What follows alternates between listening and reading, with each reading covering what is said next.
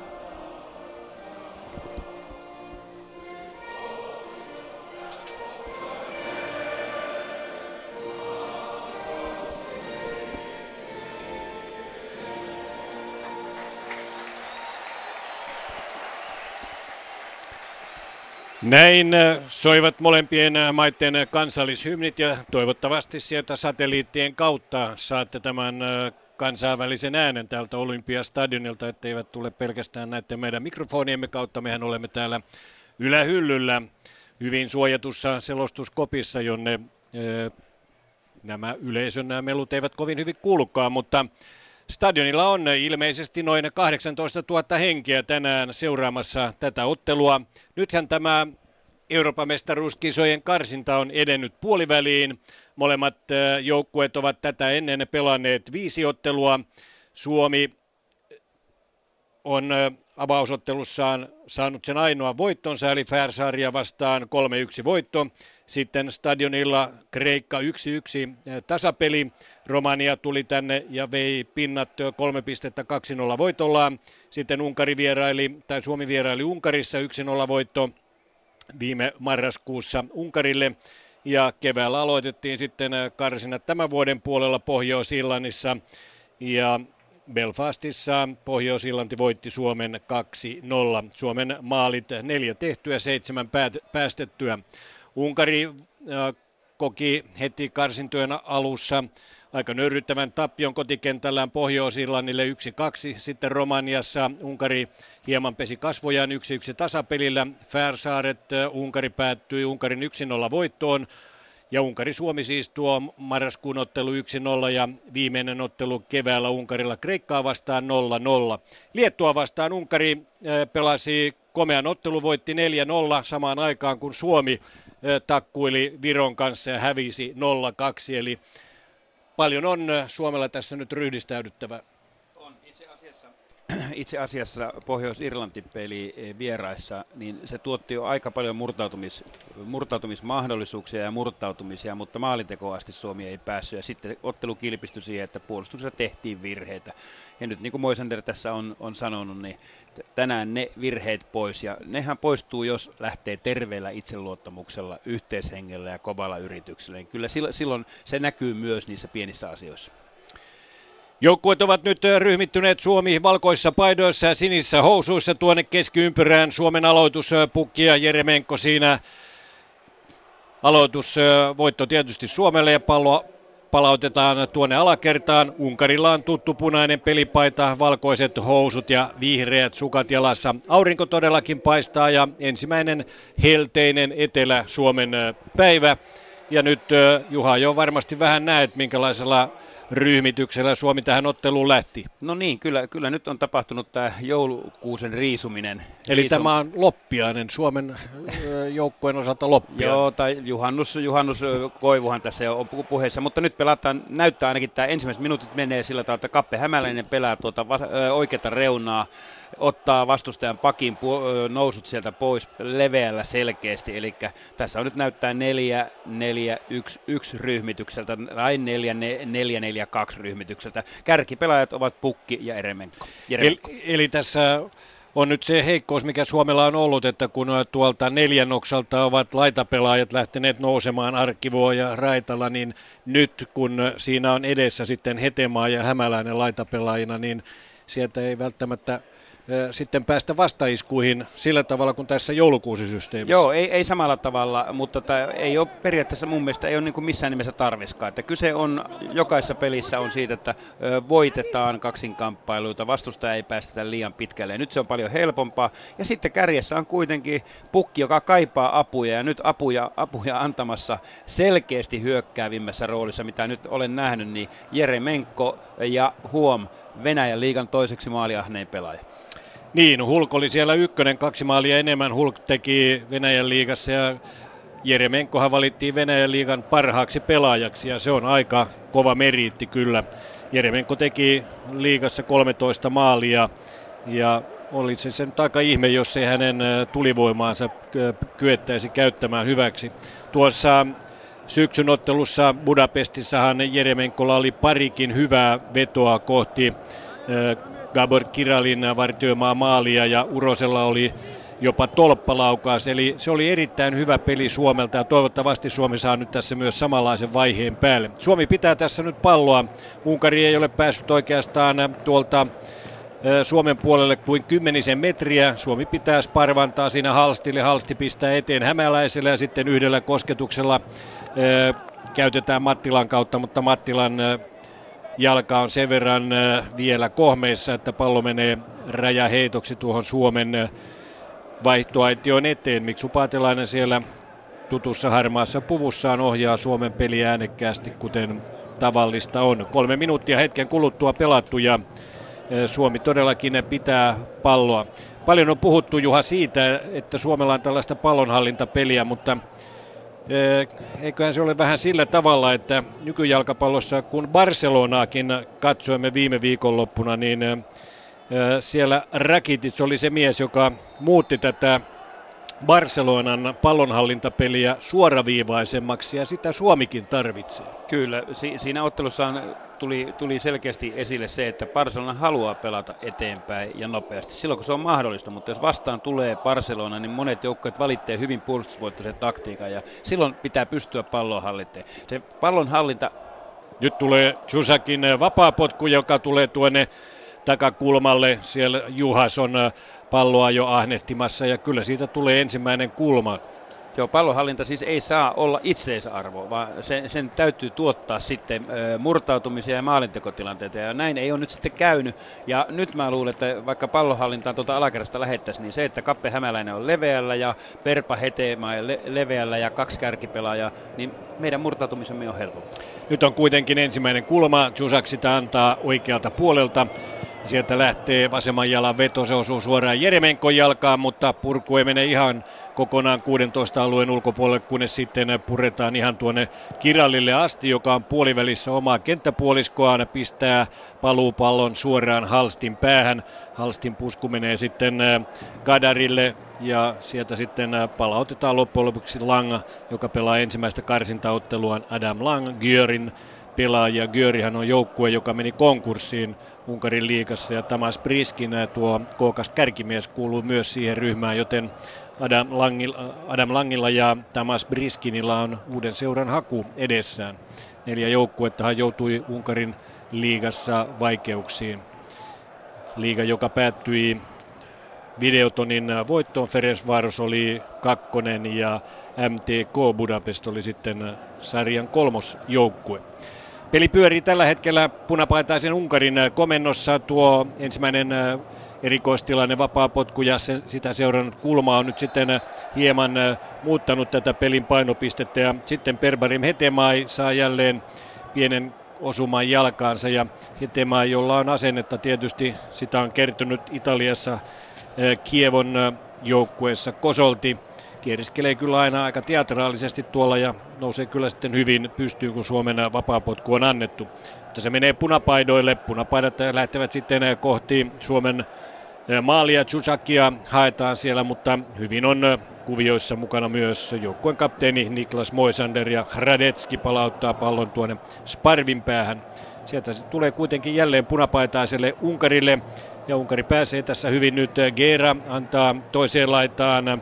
Sieltä lähtee Fiola. Fiolan keskitys tulee. Se tulee pahasti ja siinä nostetaan maalin edestä jo melkein Radetskin taakse tuota palloa. Ja sitten tulee vielä pusku tuolta 16 alueen ulkopuolelta, kun Radetski on tullut pari metriä maaliltaan ulos. Ja siinä Radetski saa kyllä venyä parhaimpaansa. Salai oli lähellä maalintekoa. Ja taas tilanne lähti e, Unkarin keskityksestä. Näistä keskityksistä on nyt viime ottelussa puhuttu paljon ja varmasti joukko on valmistautunut. Tilanteessa oltiin aika hyvin, mutta että silti Unkari pääsi ronkkimaan tuosta. Radets lähti etutolpalle hieman peittämään ja, ja se nostettiin hänen yli aika pahan näköinen pallo. Kyllä. Ja siitä seuraa toinen kulmapotku sitten Unkarin joukkueelle ja samalta oikealta puolelta lähtee Jusak vasurilla sitten pistämään sisäänpäin kierteistä laukausta. Sieltä se lähtee kohti Suomen maalia, tulee vaarallisesti ja siinä on Radetskin paraati pelastus ja siellä on muitakin ja aivan Aivan siinä maalilinjalla kyllä pallo pomppi ja Radetski joutuu venymään kyllä parhaimpansa. Siinä oli unkarilaisten ilotulitusta ja Radetski ainoastaan pystyy Kyllä siellä heittäytyi Hetemaa ja kumppanitkin pallon eteen ja kättäkin vähän näytettiin, mutta kolmas kulmapotku ja jälleen sitten Jusak sitä antamaan. Toivottavasti Suomi saa tämän nopeasti purettua. Taas tulee kierteinen pallo ja se tulee onneksi suomalaispäähän ja nyt jo 16 alueen ulkopuolelle, mutta Chusak tulee hakemaan pallon uudelleen, pääsee vasurillaan koittamaan ja Radetski torjuu jälleen. Radetski on torjunut jo tässä ensimmäisen eh, seitsemän minuutin aikana ainakin viisi tuollaista lähellä maalia olevaa tilannetta. Joo, katteli jo ennen peliä, että hän Antti Niemen kanssa hyvissä ajoin oli verryttelemässä. On verryttely hyvin, sillä nyt, nyt häntä todella on tarvittu. Kyllä. Tässä keskitystä on tullut, on tullut kolme kulmaa. Nämä Tsusakin kulmat tulee niin lujaa, että, että itse asiassa niihin on todella vaikea lähteä maalivahin lä- pelaamaan, koska siellä on aika monta pelaajaa tuossa edessä. Mutta hyvin Radeski hoiti tämä, ja jos tästä nyt niin oikeasti selvitään, niin tää, tästä tulee Suomen peli. Toivottavasti näin, mutta punapaidoilla unkarilaisilla edelleenkin palloja tuolla omalla kenttäpuoliskolla on aivan siinä keskiviivan tuntumassa palloa siirrellään, nyt Unkarikin hieman rauhoittaa tätä omaa peliään. Aikamoisen mylläkään Unkari pystyy tässä viimeisen parin kolmen minuutin aikana Suomen maalille luomaan ja Suomi saa kyllä kiittää onneaan, ettei ensimmäistä takaiskua jo tullut. Fiola lähettää jälleen pitkän pallon, mutta tällä kertaa siellä ei ole pikakiituri omalta puolelta menossa ja Radetski tulee maaliltaan ulos ja siivoaa sitten siihen Moisanderille. Moisander antaa Sparville, Sparva vaihtaa laitaa Halstille, Halsti antaa Arkivuolle tämä takaisin Halstille. Halstihan pelasi viime kaudella Malmöön joukkueessa myös mestareiden liigan lohkovaihetta, mutta siitä siirtyy sitten DC Unitedin Yhdysvaltoihin pelailemaan ja Joona Toiviohan oli tuossa Pohjois-Irlanti-ottelussa vielä Niklas Moisanderin parivaljakkona. Räjäheitto, kun Halstin potku menee unkarilaisjalasta sivulta yli. Sitten rajaheitto on annettu ja hämäläisen jalasta tällä kertaa pallo yli Kadar heittämään Kadar pallo vielä pään päälle ja sitten lähtee linkoamaan sitä tuonne yrittää Töserille. Daniel Töser saakin pallon ja pistää sitä eteenpäin. Paikalla on myös Priskin. Ja nyt levitetään jo sinne oikealle laidalle ja sieltä oikealta laidalta haetaan Jusak äh, vasemmalle puolelle. Jusak ja Arkivuo lähtevät äh, pallottelemaan. Ja Jusak ainakin pystyy pitämään vielä pallon. Sitten siinä on kaksi suomalaista ja näistä Hämäläinen ottaa pallon, mutta huono, huono syöttö Hämäläiseltä. Ja Unkari pääsee nopeasti, Priskin äh, tulee 16 alueelle, mutta hyvin siellä kuitenkin Moisander tilanteen hoitaa ja sen jälkeen Arkivuo hankkii Suomelle rajaheiton, mutta hämäläiset aika huono syöttö tuohon purkutilanteeseen. Niin, lähti mukavaan, mukavaan tuommoisen paristakymmenestä metristä lähtien nou, nousuun ja ei, ei ollut oikeastaan painetta pallolla, mutta hän valitsi liian ahtaan, ahtaan tunnelin, mihin hän yritti so, so, so, syöttää ja vastaiskuhan siitä sitten tuli. Noista kulmista vielä sen verran, että siinä keskimmäisessä kulmassa Perberin Hetemaa oli ottamassa palloa takatolpalta ja hän kaatui, hän kompastui ja siitä tuli melkein ilmanen maalintekopaikka, mutta Radetski on nyt kentän kuumin pelaaja. Se on tietenkin hyvä, hyvä Suomen kannasta. Kyllä. Tuosta mylläkästä Suomi on selvinnyt ja nyt Suomi pitkästä aikaa Unkarin kenttäpuoliskolla. Siinä on puhallettu vapaa potku. Slovenialaiserotuomari Matej Jugon tämän ottelun oikeuden jakajana ja hänen kumppaneinaan Sloveniasta myös sitten avustavat erotuomarit ja myös nuo maalituomarit. Vapaapotku on annettu ja toiselta laidalta haetaan hetemaita, mutta Mattilan syöttö menee sen verran korkeana, ettei hetemaista pysty päällään enää pitämään kentän rajojen sisäpuolella näin rajaheitto Unkarille. Tuossa heidän 16 alueen edessä siirtelevät palloa mieheltä miehelle. Ja hitaasti lähtevät Jeremenko tulee vastaan Töseriä. Daniel Töser Watfordissa pelaava 30-vuotias keskikenttäpelaaja, joka on Unkarin joukkueen pelintekijänä keskikentällä ja hyvät vapaapotkut omaava kaveri, mutta tietysti Chusakin vasen jalka on myös kovin vaarallinen. Tämähän on kolmas Unkarin kohtaaminen, joka Miksu Paatelaisella on, kun hän aikanaan otti tämän valmennuspestin 2011 niin ensimmäinen kohtaaminen Unkarin kanssa oli edellisissä karsinoissa, jossa karsittiin vuoden 2012 Euroopan mestaruuskisoihin ja Tällä olympiastadionilla Unkari voitti silloin 2010 2-1. Suomihan oli pitkään 1-1 tasapelissä, mutta mainittu Balas Chusak teki lisäajalla. Neljä minuuttia oli taidettu pelata lisäaikaa, kun Chusak vei Unkarin johtoon johtoon ja lopulliseen voittoon 2-1. Ja sitten äh, se seuraava peli, joka pelattiin myöhään syksyllä Budapestissa äh, seuraavana vuonna, päättyi sitten 0-0 tasapeliin.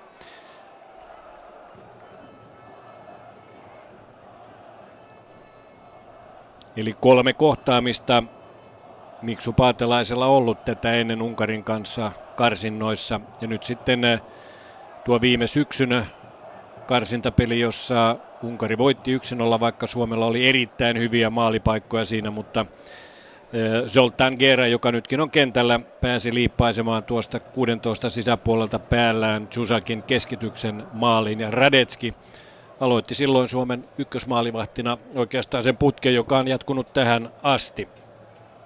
Radetskilla pallo, maalipotku on tulossa. Suomen joukkueen kannattajaryhmä on tuolla Radetskin takana pohjoispäädyssä ja eteläpäädyssä sitten unkarilaiskatsomo.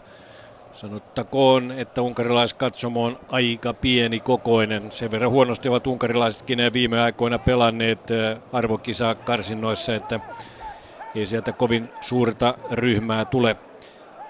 Ja Paatelainen käy aika kuumana juuri tällä hetkellä neuvoo siellä pelaajia, koska nyt ei Suomi saa oikeastaan ollenkaan peliään kulkemaan, kunnes sitten pukille saadaan tuonne eteen pallo, mutta pukki on sen verran heppoinen, että kaksi punapaitaa ottaa häneltä helposti pallon pois. Sitten Mattilana syöttö menee harhaan, Zoltan Stieber lähtee oikealta puolelta tulemaan, Fiola on hänen vieressään, mutta hän peruuttaakin keskemmälle, antaa Töserille, Töser katselee missä on Jusak, ei ole lähettyvillä ja Kadar saa pallon sitten Lang alakertaan ja Juhas kokeneen mies, Videotonin Unkarin mestari tältä kaudelta. Juhashan pelasi aikanaan Anderlehtissä pitkän pitkän äh, rupeaman ja oli siellä yhtä aikaa Hannu Tihisen kanssa ja taisivat olla jopa kämppäkaverit, kun reissuja tehtiin Tihin kanssa. Pallo on jälleen potkittu tuonne Suomen kenttäpuoliskolle. Siellä Halsti ottaa sen vastaan ja lähettää sitten korkean pallon, mutta se osuu hänen hänen epäonnekseen ensin unkarilaispelaajan pomppaa siitä Halstille takaisin ja sitten Halsti yrittää saada sitä keskikentälle, mutta pahaksi onnekseen pallossa on sen verran kierrettä, että se meneekin päädystä ulos. Ja näin neljäs kulmapotku jo Unkarin joukkueelle. Tällä kertaa se tulee vasemmalta puolelta, mutta edelleenkin Balas Zuzak antamaan näitä. Ja Vasurilla vetää tällä kertaa sitten ulospäin kierretty pientä huutoa on jo vähän sellaista protestimakua, kun Suomi ei tässä nyt oikein saa peliään kulkemaan. Ja sieltä aika komea yritys oli tuon Jusakin keskityksen jälkeen. Sinne kurottaa Soltan Stieber HSV Hampurin pelaaja, mutta karkeasti ohi maalin ja näin Radetski jälleen maalipotkussa. Joo, molemmat joukkueet ottaa ylhäältä kiinni, pyrkii estämään vastustajan pelirakennella. Sen verran itseluottamusta Unkarilla enempi, että kun Unkari saa pallon, niin siellä uskalletaan kuljettaa palloa tyhjiin alueisiin. Ei tule hirvi, hirvittäin silmitöntä, nopeata ajatusta, että pitää mennä eteenpäin. Suomella äh, pikkusen levottomuus tai nyt tämä kova yrittäminen ja asenne näkyy pienenä levottomuuden, kuten nyt Moisander syöttää vastustajalle. Mutta sitten Moisander ja Sparv liimaavat siinä Adam Salain väliinsä ikään kuin tuollaiseksi hampurilaispihviksi siihen ja mies kellistyy ja nyt on noin 25-30 metristä Unkarin vapaa potku ja tietysti sinne sitten Chusak ja kumppanit jälleen tulevat paikalle.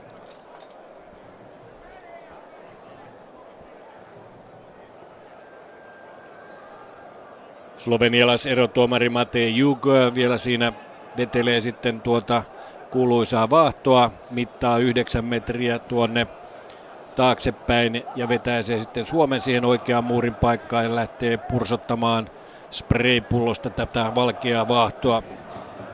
Muurin paikka on merkitty, niin on myös vapaapotkun paikka ja Zusak on siinä kyllä vasemmalla jalalla valmiina. Radetski seisoo harra jaloin tuolla maalinsa suulla metrin verran ulkopuolella. Sieltä lähtee Jusakin veto ja osuu muuriin ja pomppaa siitä korkealle korkealle. Unkarilaiset saavat vielä tuon kakkospallon. Sitten lähtee Giera hakemaan palloa yhdessä Stieberin kanssa. Stieber siellä menettää sen kuitenkin Raitalalle. Raitala hankkii Suomelle vielä rajaheiton pahoja nuo vapaarit paristakymmenestä metristä. Siihen pitää laittaa aika monta pelaajaa muuria. Etäisyys on kuitenkin niin paljon, että se muuri peittää myös maalivahdin näkö, nä, näön. Ja jos, jos se tulee sieltä muuri yli nopeasti, kuten Sutsakin veto voi tulla, niin maalivahti ei välttämättä näe palloa ollenkaan. Mutta nyt selvittiin siihen. Hetemaa lähtee tuomaan vasemmalta puolelta Suomen hyökkäystä ja Jeremenko näyttää, että anna minulle tänne. Hetemaa pistää kuitenkin toiselle puolelle Hämäläiselle. Ollaan jo lähellä kulmalippua. Hämäläinen taistelee pallosta, mutta Puolan mestari ei pysty ottamaan sitten äh, Kadarista niskalenkkiä, vaan Kaadar purkaa tuon tilanteen. Ja kun se vielä osuu sitten välillä suomalaiseen, niin rajaheitto siitä Unkarin vaihtopenkin kohdalta. Kadar linkoaa sen Langille, Lang antaa viereen Juhasille, Juhas eteenpäin Töserille, Töser neon keltaisissa nappulakengissään siirtää Fiolalle toiselle puolelle. Fiola ei lähde eteenpäin, lähtee nimittäin kyykkyvilteen ja antaa Juhasille pallon. Sitoo sinä aikana nuo nappulakengän nauhansa kireämmälle. Pallo on sitten jo vasemmalla puolella, mutta rauhallisesti Lang ja Juhas siirtelevät palloa mieheltä miehelle. Sitten Fiola Hetemai tulee vastaan, Fiola syöttää, antaa hyvän syötön, mutta sitten jatkopallo Stiberiltä ei mene ihan oikeaan osoitteeseen. Stiber tulee kuitenkin yhdessä Geran kanssa sitten apuun. Sen jälkeen Jusak toisella puolella Arkivuolle tulee kiire. On kuitenkin Jusakin edessä. Tämä pääsee kuitenkin syöttämään taaksepäin Geralle ja Töserille, mutta sitten tuo keskitys tuonne takatolpalle menee tyhjään paikkaan ja siellä käydään Suomi-Unkari maaottelua painien merkeissä. Hetemaisen voittaa, kaataa siellä unkarilaispelaaja, mutta Hetemain jalasta pallo yli. 16 rajan läheltä tulee rajaheitto, Hetemaa jo jälleen sitä vastaanottamassa ja sitten tuollainen laakaveto, joka tulee 16 sisälle ja Arkivuo pelastaa. Unkarilaiset kuitenkin jälleen kakkospallossa. Suomalaiset eivät millään saa näitä purkupalloja enää sitten itselleen, vaan ne jäävät aina punapaidoille kuten tämäkin purku, joka nyt tulee Moisanderin jalasta. Ja siellä lähtee pukki sitten Langia hieman painostamaan langantaa Kiralille. Kirali puolestaan sitten eteenpäin ja jälleen ollaan jo Suomen kenttäpuoliskolla Jusakin kierteinen pallo suomalaisjalan kautta. Se menee Radetskille, joka tulee ihan siihen 16 rajalle. Sitten Radetskin heitto suoraan Roman Jeremenkolle. Ja Jeremenkolta hyvä pallo pukille, mutta ei pukilla ole sellaista vauhtia, että olisi pystynyt vanhan miehen, tai nyt niin vanhankaan miehen, mutta kokeneen Roland Juhasin ohittamaan. Juhas, Giera ja Zusakhan olivat ainakin eilen valmentaja Paul Dardain mukaan vielä puolikuntoisia, mutta näyttävät nyt olevan kyllä hyvässä pelivireessä. Suomella ei vielä tässä ole 20 minuutin aikana ollut yhtään maalintekopaikkaa ja puolen tusinaa paikkaa jo Unkarilla tuon vaarallisen kolmen neljän minuutin aikana, kun oli pelattu runsaat viisi minuuttia ottelua. Joo, tämä niin Suomen puolustustaktiikka menee sillä että Hämäläinen ja Perpanen heittämään ottaa vastustajan puolustajien rakentelut pois. Toki sieltä niin kuin nytkin, niin sieltä pystytään vasemmalta reunalta pelaamaan pystyyn ja jopa jää Unkarin joukkoille. Mutta tämä on, tämä on se uusi asia, mikä tulee tähän peliin sitten heidän topparit pääsevät vapaasti avaamaan peliä ja, ja tota, siellä löytyy kyllä niin paljon kokemusta, että he pystyvät niin kuin vierittämään pelin kuitenkin Suomen kenttäpuoliskolla. Nyt tulee Suomi hyvin. Raitala avaa tuolta omalta vasemmalta laidaltaan. Sitten käytetään Jeremenkon kautta keskelle. Arkivuo lähtee nyt hyvin ulos ja ylös tuolta puolustajan tontiltaan ja siinä Juhas sitten viimeiseksi jalka väliin, kun Arkivuo pääsee keskittämään ja siihen kulmalippuun pallo osuu, mutta ei mene päädystä ulos, vaan siitä kulmalipun vierestä rajalta, sivurajalta. Arkivuo heittää kyllä ihan väärään paikkaan. Siinä ei mennyt Jeremenkon kanssa ajatukset ollenkaan yksin. Ja niin punapaidoilla jälleen pallo. Pallon hallinta on ollut kyllä täydellisesti Unkarin tässä ensimmäisen parinkymmenen minuutin aikana. Unkari tulee jälleen Zusakin äh, kapteenin kautta. Zusak, joka aikanaan oli vahvassa vedossa PSV Eindhovenissa ja nykyisin pelaa Dynamo Moskovassa, kaikkien aikojen kallein unkarilaispelaaja, joka siirro, siirtosummilla mitaten äh, voidaan todentaa 19 miljoonaa äh, euroa oli hänen siirtosummansa ansista aikanaan Moskovan Dynamo hyvä pallollinen itseluottamus Unkarin joukkueelle. Että eivät he paljon saa tilaa, kuten sanoin, että heidän pakkia otetaan kiinni ja, ja keskikenttä yritetään tiukasti, mutta he pystyvät koko ajan hallitteen palloa paremmin kuin suomalaiset. Tuossa meidän puolustuslinja edessä jopa, niin pystyvät kohtuullisen hyviä kosketuksia ottamaan. Se on se ero, mitä Suomi ei tällä hetkellä pysty tekemään tuossa vastustajalinja edessä. Puolet pelattu ensimmäisestä puoliajasta. Radetskin maalipotkulla lähtee käyntiin sitten Suomen hyökkäys, mutta tässäkin pääpallot menevät aina unkarilaisille ja nyt tullaan jo jälleen puolivälissä Suomen kenttäpuoliskoa ja sieltä pääsee Fiola keskittämään. Radetski kurottaa keskityspalloon, tulee va- maaliltaan vaarallisesti ulos, mutta onneksi Jusake ei päässyt suoraan vastapalloon vetämään, vaan vetäisi pienen pompun. Jusakilla kuitenkin jo sitten uudelleen tilaisuus lähtee etenemään pallon kanssa, mutta vetäisee jalkapohjat edellä siinä suomalaispelaajan kumoon ja siitähän tietysti sitten Suomen vapaa potku, kun Teemu Pukki on kentän pinnassa. Ja olosuhteet, vaikka täällä viikko sitten oli massiivinen konsertti, niin tämä kenttä on erittäin hyvässä Kyllä. kunnossa. Ja näyttää nyt siltä tähän, tämä ensimmäisen 25 minuutin aikana, että Unkari todella nauttii tuosta pallosiirtelystä ja, ja kun meidän joukkueen niin pelillinen itseluottamus on hakusessa, niin se on tietenkin luonnollista, että se ei niin kuin heti pulpahda sieltä, mutta kun tässä alusta nyt on selvitty tuloksellisesti ja tämä uusi, uusi ryhmitys on selkeästi löytynyt tässä, niin mä toivoisin, että pelin vanhetessa tämä, tämä meidänkin pallollinen pelimme paranee, koska se on aina perusedellytys siihen, että menestytään. Kyllä. Suomella juuri tällä hetkellä hyvä vaihe. Mattila pistää eteenpäin pukille. Pukki antaa siihen hämäläiselle hieman Hämäläinen joutuu kurkottamaan sitten arkivuon kautta Hetemaille. Hetemai antaa pukille. Ja nyt tulee hyvä tilanne. Hetemai pääsee 16 sisään, ottaa rinnalla pallon, mutta on sen verran menossa sitten eteenpäin, ettei pysty Hämäläiselle syöttämään. Siinä oli ensimmäinen paikka, jossa suomalaisilla olisi ollut mahdollisuus vähän kiralia koitella, mutta valitettavasti tuo Hetemaan syöttö nimenomaan Jeremenkolle ei onnistunut. Joo, todella, todella kun pääsin lopettamaan tuon lauseen palollisesta pelistä, niin siinä tuli kymmenkunta syöttöä, maltillista syöttöä eteenpäin, välillä otetaan vähän taaksepäin ja, ja niillä syötöillä pystyttiin murtautumaan siten, että Jeremenko oli paitsiotilanteessa, mutta sinne pelattiin ja sinne juoksee Hetemaa. Erittäin ovelasti murrettu tuo puolustus, mutta sitten vielä Hetemaa yritti syöttää Jeremenkolle maali eteen ja se epäonnistui. Ja nyt lähtee sitten unkarilaisista Priskin, Tamas Priskin etenemään, mutta tekee siinä samalla virheen ja Halsti pääsee sitten Suomen kenttäpuoliskon puolivälistä antamaan potkua Sparvin kautta. Sparv Jeremenkolle, Jeremenko takaisin Moisanderille. Moisanderin joukkueemme kapteeni katselee rauhallisesti, antaa viereen Sparville, sitten Sparv pystysyöttö Hetemaille, tämä takaisin Sparville.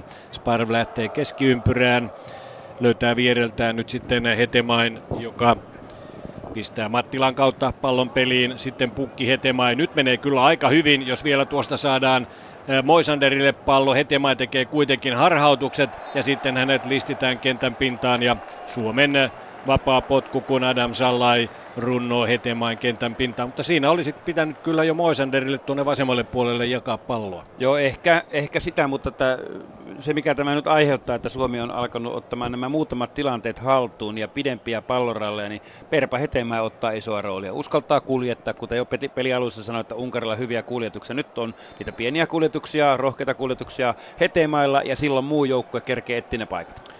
Ja Mattila antaa tuon vapaa-potkun. Mattilahan tunnetaan hyvästä laukauksestaan, mutta ei tässä kun tuolta 40 metristä lähdetään palloa antamaan, niin se oli tietysti keskitys, mutta valitettavasti menee kaikkien suomalaisten yli ja lopulta Gabor Kirali, 39-vuotias Fulamin maalivahti. Kiralihan äh, ei ole sitten joulukuun pelannut äh, ollenkaan Fulamin joukkueessa ja nuo tutut harmaat college-housut jalassaan hän edelleenkin pelaa. Ne on hänelle ikään kuin tällainen rituaalinomainen homma, että college-housut jalkaan ja torjunta hommiin. Toistaiseksi hänellä ei ole ollut oikeastaan torjuttavia palloja ollenkaan. Peliä on pelattu kohta 27 minuuttia. 0-0 lukemat edelleenkin Olympiastadionilla, kun Suomi ja Unkari ottavat yhteen. Molemmilla siis kuudes ottelu tässä Euroopan mestaruuskisojen F-lohkon kamppailussa, jossa Romania johtaa lohkoa 13 pisteellä, Pohjois-Irlanti 12 pinnaa, sitten Unkari 8 pistettä ja Suomi 4 pinnaa, Färsaaret 3 ja Kreikka 2, mikä tietysti on suurin yllätys, että Kreikka on pohjilla ja Pohjois-Irlanti siellä lähes kärjessä. Eli tästä nyt olisi se kolme pinnaa ilman muuta otettava, mikäli Suomi vielä haluaisi kamppailla tuosta jatkokarsinta paikasta. Tästähän Kaksi parasta menee suoraan Ranskan ensi vuoden Euroopan mestaruuskisoihin ja sitten paras kolmonen pisteiden valossa saa suoran paikan ja sitten kahdeksan parasta sen jälkeen parasta kolmosta jatkavat playoffs-peleillä. Ja siihen ryhmään Suomi nyt pyrkii, missään nimessä ei enää mikään mahdollisuuksia ole tuonne ihan top kakkoseen Suomen joukkueella. Suomi peruttaa Radetskille asti. Halsti hakee pallon Radetskin jalasta. Sparv tulee sitten myös siihen apuun. Zalai häiritsee hieman ja niinpä poikittain pistetään Moisanderille. Moisanderia vastassaan Priskin. Priskin ja Salai molemmat ovat tuollaisia yli 190 senttisiä miehiä. Ja nyt tulee sitten Raitalalta juoksupallo eh, Hetemaille. Hetemai käyttää vähän olkapäätään siinä, mutta taistelee Suomelle hyvin. Raja heiton, ei siinä mitään. Hetemai pisti vähän olkapää olkapäätä vastaan ja niinpä Juhas joutui tantereeseen. Joo, just tämmöiset, jopa epätoivoisen näköinen liian pit, pitkä syöttö. Etemaan juoksee, juoksee selkäpystyssä, juoksee palloon, pääsee taklaamaan vastustajaa ja voitetaan sivuraheitto. Nämä pienet tämmöiset pisarat no, nostaa joukkueen itsetuntoa ja ihan hiljalleen niitä isompiakin asioita alkaa tapahtua. Kyllä, ja nyt peli-ilme on alkanut Suomellakin olla jo vähän sen näköinen, että tässä pyrittäisiin pallonhallintaan ja tilanteisiinkin, mutta sitten tulee jälleen tuossa keskiviivalla Sakari Mattila Adam Zallan jaloille ja niinpä slovenialaiserotuomari käynyt sitten Mattilaa hieman puhuttelemassa. Mattilahan pelaa Norjassa Olesundin joukkueessa. Olesund on Norjan sarjassa vasta kymmenen, kymmenentenä, kun 12 kierrosta Norjassa on pelattu. Mattilalle tämä on kuudes maaottelu. Mattilahan pelasi tietysti myös Helsingissä HJK-joukkueessa ja vapaa potku on annettu, mutta pallo ajautuu suomalaisille ja nyt on yksi unkarilaispelaaja Tamas Priskin siellä kentän pinnassa Sparvin kanssa joutuivat ottamaan hieman yhteen. Priskin kuitenkin nousee sieltä pystyyn, kun erotuomarikin häntä vähän avittaa.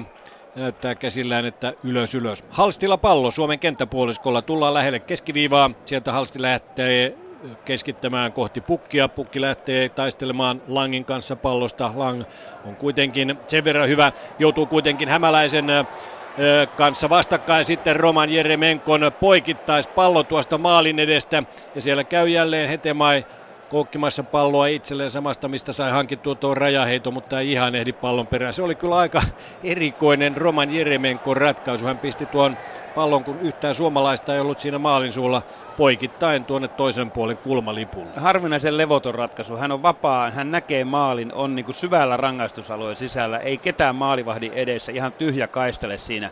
Mutta t- mä tiedän, että tuo niin kuin kokenut pelimies perustaa tuon tuohon, että kun tuohon pelataan pallo, niin sieltä jostakin näkymättömistä tulee. Eli se taki, joku takimäinen, jotka ka- kaventaa siellä, mutta nyt siellä ei ollut sitä pelaajaa, jonka siellä pitäisi olla. Se oli ikään kuin tällainen automaation ratkaisu, minkä Jeremenko teki. Unkarilaisella jälleen puolustuksessa pallo.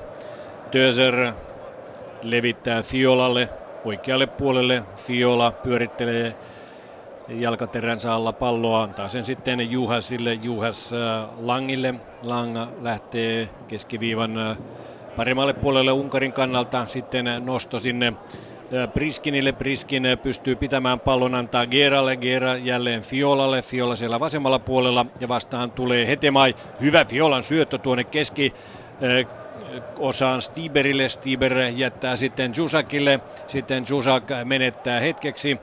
Suomalaiset eivät saa purettua ja niin unkarilaiset hakevat jälleen vauhtia keskiympyrästä. Juhas Lang, kaksikko Langilla tällä hetkellä pallo, sitten Juhasilla. Ja pukki tulee vastaan. Ja yleisö alkaa jo vähän hermostua tähän suomalaisten pelitempoon ja siihen, että pallo annetaan aika ilmaiseksi välillä punapaidoille, mutta kyllä selvää piristymistä sitten sen ensimmäisen seitsemän minuutin pelin jälkeen Suomen joukkueella on ja Radetskikaan ei ole nyt joutunut sitten sellaisiin torjuntatöihin, jossa hän oli todellisessa pallosateessa tuolla ottelun alkupuolella. Joo, ottelu on niin rauhoittunut. Me selvittiin siitä ensimmäistä vartista pit, pitkälti Radetskin erittäin hyvän lämmittelyn ja reaktion ja kokemuksen kautta. Nyt alkaa pallokontrollia hieman löytyä, peli alkaakin olla keskentäpeliä. Se oli, aluksi pelattiin tuolla meidän, meidän, meidän viimeisellä puolustuskolmanneksella ja nyt me ollaan päästy myös pari kertaa selkeästi murtautumaan. Kyllä tämä tästä niin oikeaan suuntaan menee, ja, mutta tämä, pitää, tämä ei saa jäädä tähän, tämä pitää edelleen kehittyä, edelleen pallollinen peli pitää olla parempaa, tietyt tilanteet pitää pelata erittäin aggressiivisesti, koska kuitenkin Unkari menettää palloja. Ne he eivät niin taitavia ole, että jos heihin saa oikea-aikainen prässi, niin me saadaan niitä palloja. Tätähän äh, myös Miksu Paatelainen tuossa ottelun alussa korosti, että kiinni vain. Nyt tulee Unkari jälleen. Stibar antaa Töserille, Töser kääntää Fiolalle. Fiolalla hyvin vapaata tilaa siellä oikealla puolella, mutta Pallo ottaa sitten Gieralle. Giera lähtee hakemaan sieltä keskeltä omia miehiään. Chusakille tulee pallo. Chusak pääsee vapaasti laukaisemaan tuolta 35-40 metristä ja pieni pomppu siihen tulee ennen Radetskin torjuntaa, mutta ei siinä vaikeuksia Radetskilla ole. Kyllä Unkarin kapteeni 7 Susak on kyllä tuo jalka, on, sitä on kehuttu kovasti, vasen jalka, se on erittäin hyvä ja ihan kuvainnollisesti, nyt on 33 minuuttia pelaaja, pelattu ja hän on pari-kolme kertaa laukunut, hän on antanut viisi kulmaa vissiin, hän on antanut vapaareita, hän on antanut keskityksiä, eli hän todella tietää, että hänellä on hyvä vasuri ja sitä käytetään. Kyllä, ja se oli tiedossa jo lähes viisi vuotta sitten, kun Unkari edellisissä karsinoissa Olympiastadionin nurmella liikkui. Ja siitä tietysti silloin PSV-miehenä ja nykyisin Moskova Dynamossa pelaava keskikenttäpelaaja. Juhasilla pallo keskiympyrässä. Suomalaiset ovat kaikki omalla kenttäpuoliskollaan ja niinpä laidoille levitetään. Kadar joutuu palauttamaan langille. Kyllä tässä Unkarikin selvästi on tarkan pelin järjestelmällä tässä menossa ylös, vaikka Suomalaiset tarjosivatkin tuossa ottelun alkuhetkillä hyviä paikkoja heille, mutta nyt on jo sitten vähän vaikeampaa. Sparv kääntyy yleisenä keskiympyrässä, levittää Arkivuolle oikealle puolelle. Arkivuo katselee syöttötilaa ei löydy edestä, antaa sivuun Halstille. Halsti sitten Moisanderille. Ja Moisander lähtee auringonpaisteessa auringon katsomon puolelle antaa sinne Raitalalle. Raitala Hetemaalle ja Hetema yrittää tuollaista pientä takavippausta Jeremenkolle. Se ei onnistu. Unkari tulee. Zalai pallon kanssa hänet kaadetaan. Hetemai rikkojana ja vapaa potku Unkarin joukkueelle. Hetemai käy siellä tarjoamassa kättä Adam Salalle, mutta Hoffenheimin mies äh, näyttää kädellään, ettei kannata tulla nyt hetkeen tähän lähelle. Adam Salai Hoffenheimissa tällä kaudella viisi maalia ja pelasi aikanaan Schalkessa. Otti oikeastaan tuon Teemu Pukin paikan Schalke joukkueessa, siksi Pukille jäi vähän peliaikaa siinä ryhmässä ja pelannut myös samassa paikassa, missä Markkanen tällä hetkellä, eli tuolla Real Madridin Castilla joukkueessa. Vapaapotku on annettu, Radetski sen torjuu. Siinä oli jälleen hyvä keskityspallo unkarilaisilta, mutta Radetski tulee hyvin maaliltaan ulos. Sitten lähetetään pukkio matkaan, hyvä Jeremenkon syöttö pukille. Hän on siinä Fiolan edessä, joutuu pakittamaan Jeremenkolle taaksepäin. Jeremenko siinä 16 kulmalla joutuu vähän ottamaan 10 metriä taaksepäin. Sitten askelharhautukset ja sieltä lähtee Roman Jeremenkon laukaus, mutta se menee yli Unkarin maali. Siinä oli oikeastaan ensimmäinen laukaus tuonne Unkarin maalin suuntaan. Joo, pukki selvisi hyvin, hyvin vasemmasta oikeasta pakista, pelasi Jeremenkolle. Jeremenko sai kauan kauan odottaa, antaako hämäläiselle, koska hämäläinen oli kauan aikaa myös se ainut pelaaja, joka oli maalilla. Siinä oli sen verran pitkä hyökkäys, että pystyjuoksuja olisi pitänyt rohkeasti kotikentällä tapahtua tuonne maalle, mutta ainoastaan hämäläinen oli tuolla noin seitsemän unkarilaisen keskellä. Ja sinne maalipotku on annettu Suomen kenttäpuoliskolle. Sitten tulee Raitalalta harhasyöttöä, niin unkarilaiset pääsevät jälleen vauhtiin. 37 minuuttia hetken kuluttua pelattu 0-0 edelleenkin. Stiberillä pallo pääsee keskittämään ja nyt tulee kyllä vaarallinen paikka ja siinä ilman muuta Priskin kalastelee kyllä rankkaria kahden suomalaispelaajan välissä, kun keskitys tulee, mutta tähän halpaan ei Matei Juga kuitenkaan sorru ja Suomi saa siinä tietysti maalipotkun. Mutta tilanne oli tietysti aika vaarallinen oli, siellä oli kaksi suomalaista vartioimassa ja Arkivuo ei hypännyt palloon, vaan jäi sinne sinne alapuolelle hieman niin estä, estämään. Ja mä uskon, että unkarilaishyökkäjän kannalta saattoi jopa tuntua oikeasti, että tämä on rankkarin paikka, mutta että ei niin törkeä kuitenkaan. Ei niin. Adam Salai oli tuo mies, joka siellä maalin suulla oli. 27-vuotias, 26. maaottelu ja kahdeksan maalia on Adam Salai tehnyt Unkarin maajoukkue paidassa. Unkarin maajoukkueen valmentajahan on myös Hertha Berliinin valmentaja. Hertha Berliinissä pitkän uran keskikentän pohjapelaajana pelannut Paul Darda 39 ikävuotta ja maajoukkue urakin mittava 61 maaottelua ja 5 maalia niissä Unkarin paidassa. Miksu Paatelaisen saldo 70 maaottelua eli yksi enemmän kuin vasta, vastapuolen valmentajalla ja 18 maalia. Mutta Miksuhan olikin tuolla kärjessä huutelemassa palloa itselleen. Ja myös sai niitä. Kyllä, sen verran kovat komennot olivat. Stadion kaikui monta kertaa Miksun huutaessa tuolla kärjessä. Unkarilaiset pitävät edelleenkin palloa ja heidän pieni kannattajaryhmänsä siellä Gabor Kiralin selän takana pitää myös meteliä, mutta rauhallisesti Unkari tässä nyt pelaa. Sitten tulee erittäin hyvin Mattila vastaan tuota pystysyöttöä ja pääsee katkaisemaan unkarilaisten syöttötyöskentelyn. Sitten suomalaissyöttö menee unkarilaispelaajan vartaloon ja siitä se onneksi tulee jälleen suomalaisille. Nämä avaukset kyllä, nämä ovat aika vaikeita olleet Suomelle tässä koko ajan. Nyt Moisade löysi sitä pukin hyvin, sitten Mattila lähtee keskittämään hämäläistä, tavoitellaan ja oh. sitten tuleekin Kaadarille paha, paha. Hän menee tuohon keskityksen väliin, jonka Mattila lähettää ja siinä on pallo pomppia omaan maaliin. Ja Kirali taputtelee siinä käsien, että vähän pientä tarkkuutta tähän hommaan ja kulma lipulle mennään. Ja se oli tyylipuhdas pusku Kyllä. Kiralin ohi, yli ja noin puoli metriä tolpasta ohi. Siinä oli kauniin oman maali ainekset. Kyllä, sitä ei tullut. Nyt ensimmäinen, nyt ensimmäinen suomalaiskulma ja kädet pystyyn. Sieltä se lähtee Mattila jalasta. Erittäin hyvä kierteinen pallo. Se osuu kuitenkin unkarilaispäähän. Giera sen puskee Roman Jeremenko lähettää sitten kulmapotkunantaja Mattilalle tuonne aurinkokatsomon puolelle. Hän antaa Hetemaille. Mattila lähtee hyvin hakemaan paikkaa, mutta Hetemai pistää. Sieltä nyt tulee. On. Ja nyt tulee kyllä Halsti kurkottaa tuohon palloon. Siinä oli Hetemailla hyvä ajatus. Siellä oli sekä Hämäläinen että Halsti vielä kulman jälkeen 16 boksissa. Ja jos Halsti olisi päässyt tuohon palloon paremmin, niin tämä olisi ollut 1-0. Joo, 4-5 senttiä pituutta lisää tai kurotusta lisää tuossa. Siinä oli hyvin hetemää odotti, että Junkarin linja nousee ja sitten pelaa sinne taakse. Ja kurotus ei ihan riittänyt, mutta jos riittänyt, hän olisi, Halsti olisi syöttänyt tuohon maali eteen ja 1-0. 0-0 lukemissa ollaan. Viimeinen viisi minuuttia meneillään Olympiastadionilla Suomen ja Unkarin välistä EM-karsintaottelua sen ensimmäistä puoliaikaa.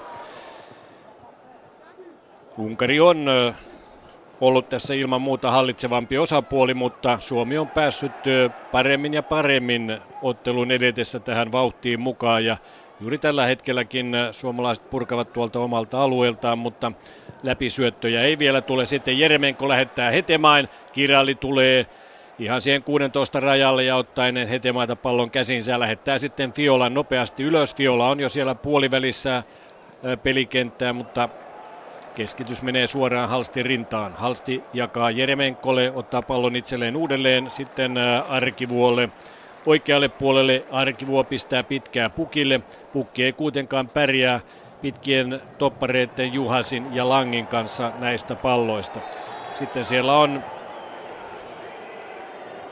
suomalaispelaajista Jeremenko halailemassa Tamas Kadaria, joka ilmeisesti kaatuu siinä kyllä kun äh, Jeremenko tulee suoraan jalkapohjat edellä sinne jaloille.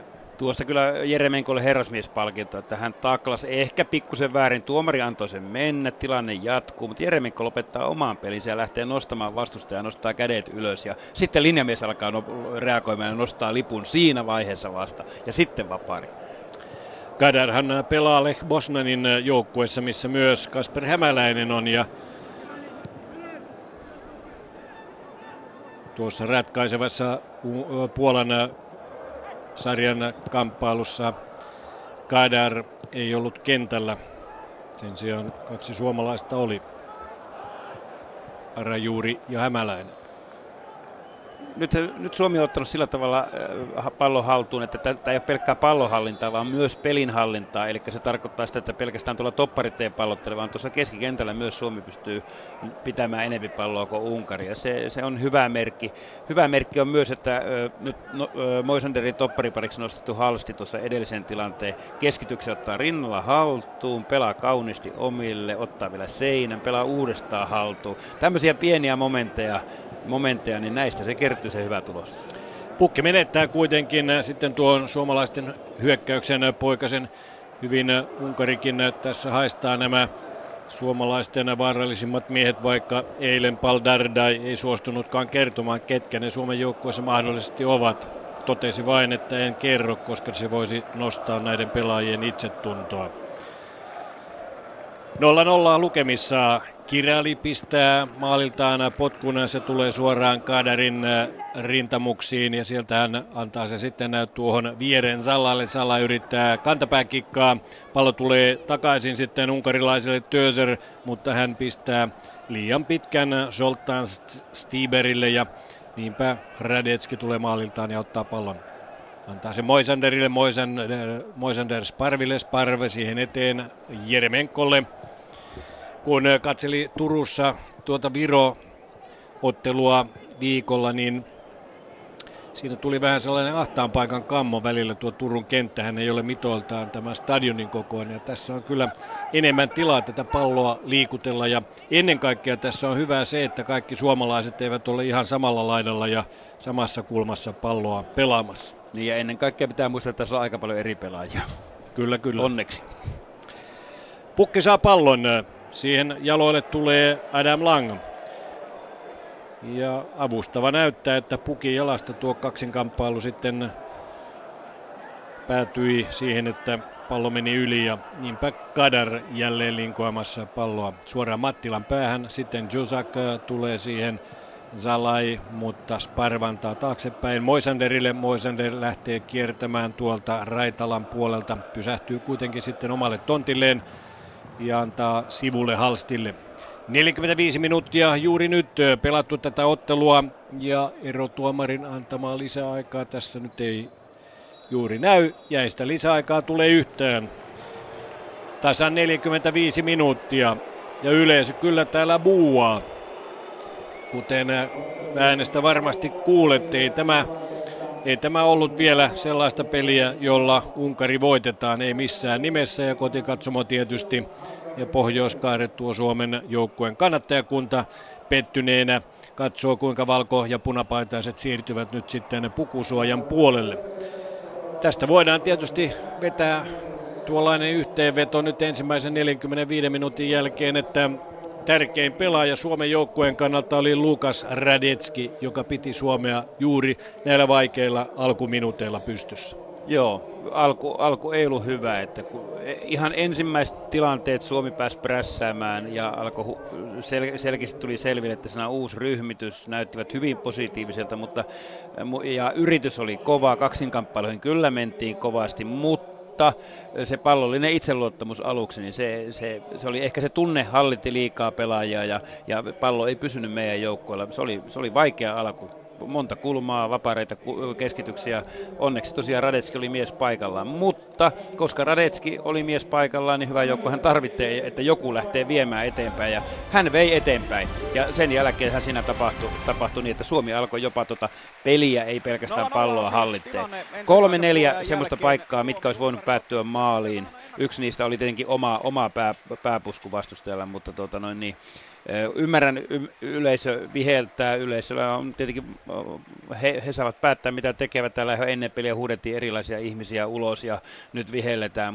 Yleisö haluaa tulosta ja kyllähän se on tämän ottelun tärkein juttu on, että se tulos tulee toisella puolella. 58-42 Unkarille pallonhallinta, kahdeksan maalipaikkaa Unkarilla, yksi Suomella ja nuo kulmapotkut neljä Unkarilla, Suomella yksi. Tässä on aika paljon puhuttu ja Paatelainenkin on sitä korostanut, että tai tähdentänyt sitä, että tässä rakennetaan koko aika tätä joukkuetta tiettyyn systeemiin ja se, tämä tietty systeemi on ollut tämä joulukuusi. Ja nyt sitä systeemiä sitten tähän otteluun on muutettu.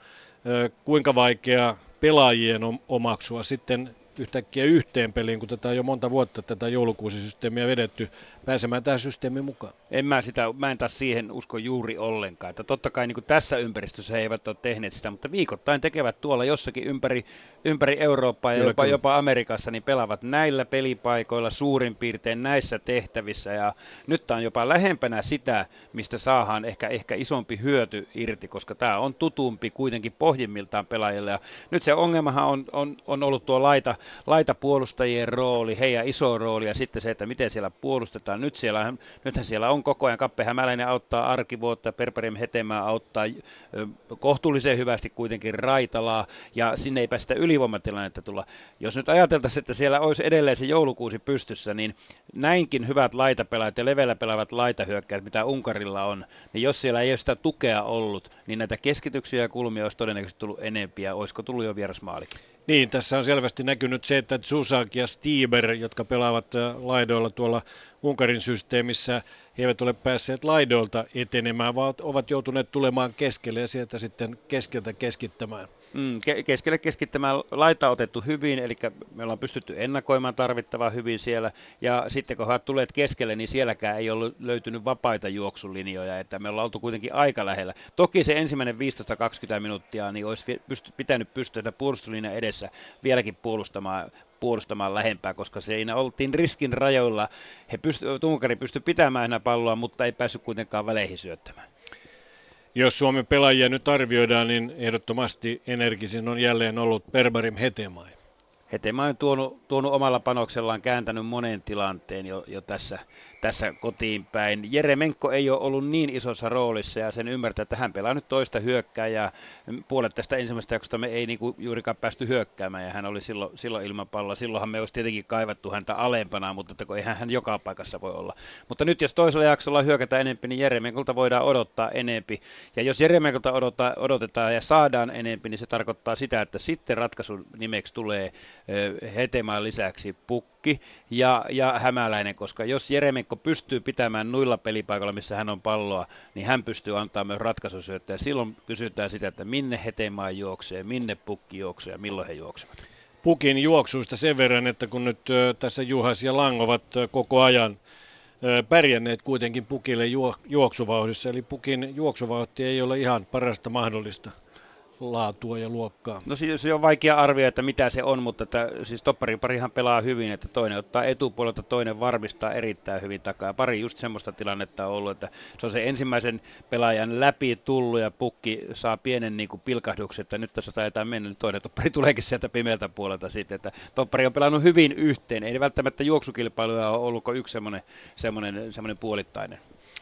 Kun Eilen todellakin oli tämä kansainvälinen pressi, jossa Unkarin valmentaja Paul Dardai sanoi, että Jusak, Gera ja äh, sitten vielä Juhas miehet, jotka ovat tämän joukkueen aika tärkeitä pelaajia, kaikki ovat puolikuntoisia, nyt ovat avauksessa, niin kai tämä oli vähän tällainen vedätys valmentajalta. No ainakin mitä mä sitten seurasin niin kuin mediasta tätä, tätä keskustelua, niin kyllä mulle niin kuin heti haiskahti se, että aha, siellä nyt valmentaja on ottanut tämmöisen taktiikan. Ja samoin tämä juttu, että hän ei nimeä Suomen parhaimpia pelaajia, ettei heidän itse tuntua kasvaa. Nämä on tämmöisiä pie, pie, pieni puolivillaisia juttuja, mutta te, joskus niillä on vaikutusta ja jotkut, käyttää, jotkut valmentajat käyttää näitä niin kuin koko elämänsä.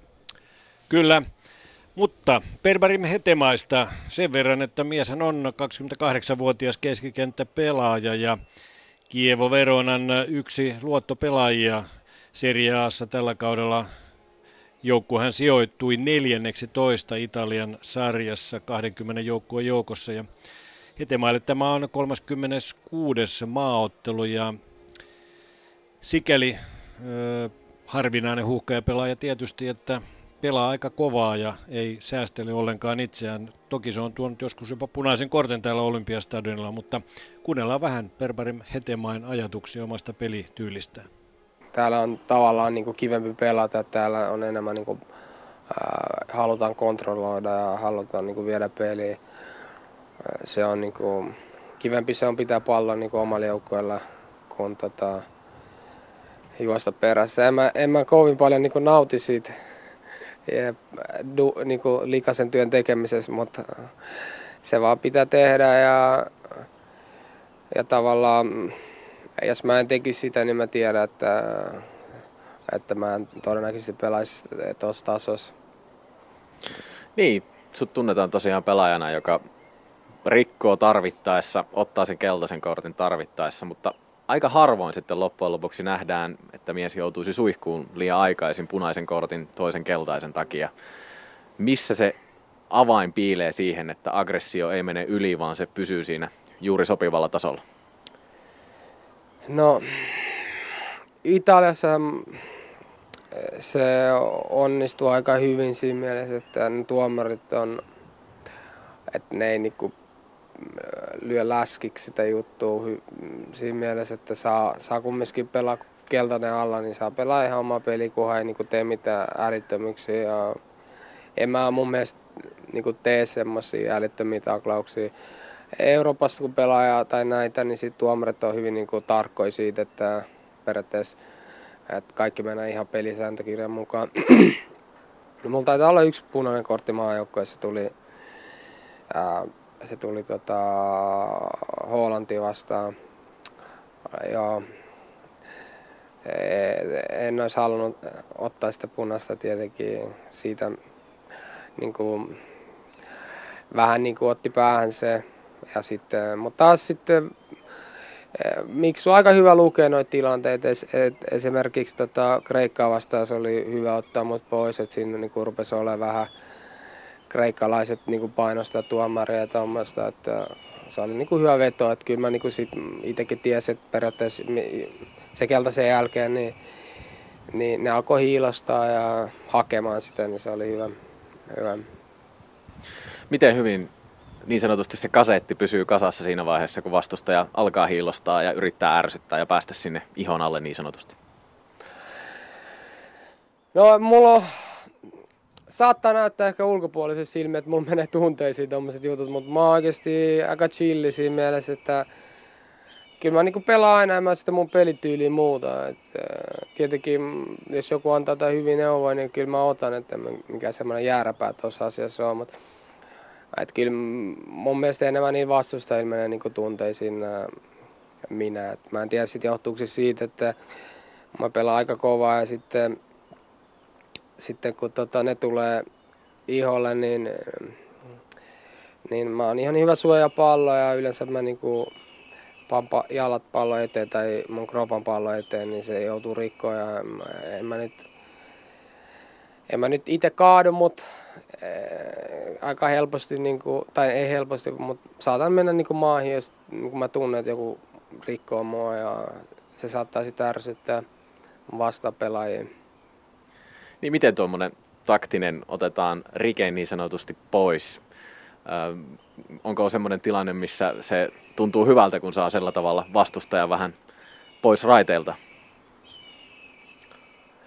No kyllä siinä kun Fudissa siinä, ainakin mä näen sen, että aika paljon kaksinkamppailun laji siinä mielessä, että sä voitat hyökkäys- ja puolustussuuntaan niitä kaksinkamppailuja, niin todennäköisesti sä voitat sen pelin, että kaikki lähtee siitä, että jos, jos mä pelaan niin keskikenttää, niin sitten mä pelaan sitä mun vastustajaa vastaan hyvin pitkälti ja jos mä eh, horjutan sen peliä, niin, niin niillä on periaatteessa yksi pelaaja vähemmän siinä mielessä. Vähän ehkä vaikea selittää sitä, mutta, mutta tavallaan mä yritän vaan mm, niin kuin, häiritä sen peliä. No miten tosiaan sitten pidät sen keskittymisen siinä, että oma peli ei mene sekaisin siinä vaiheessa, jos tehtävänä on tietyllä tavalla ottaa se vastustaja pois? Kun se ei, ei ole periaatteessa mulla semmoinen, että mä menen sinne, mä menen sinne vaan ja se on minä. Niin kuin, mä ajattelen sitten sen kummisemmin, että en mä niin kuin nipistä tai tommosia juttuja tee, mutta tietenkin kaikki tietää se, että jos joku koko ajan prässää ja koko ajan iholla, niin ei se niin ole kiva, kiva pelata tuommoista pelaajaa vastaan. Mikä on likaisin temppu, mikä sulle on tehty koskaan jalkapallokentällä? No niin, pistiksi on tullut ja sitten vähän potkittu jalalle tai assettu varpaisiin. tommosia. Mutta ei mitään, ei ole mitään niinku, ei siellä niin paljon liikaisia juttuja. Näin siis äh, Berbarim Hetemai Jaakko Parkkisen äh, haastattelussa kertoi vähän siitä, miksi hän pelaa sillä tavalla kuin pelaa. Mikäs siinä? Verkkaista jutustelua Hetemain suulla ja to- toivottavasti Berbarimilta löytyy oikeanlaista energiaa myös tällä toisella puolijalla. Täällähän ennen ottelun alkua liitettiin 41. gladiaattori tähän palloliiton perinneryhmään ja Sefki Gucciista tuli tuo 41. gladiaattori. 62 ottelua, seitsemän maalia Sefki Gucci. Ja kohta täällä nimetään myös Hall of Fame-jäsen ja hän onkin Sami Hyypiä, joka tulee kohta tuonne palkittavaksi. Joo, Sami itse saa, just palkittiin tuossa, kun ensimmäinen kyllä, kyllä. loppu. Joo. Kyllä.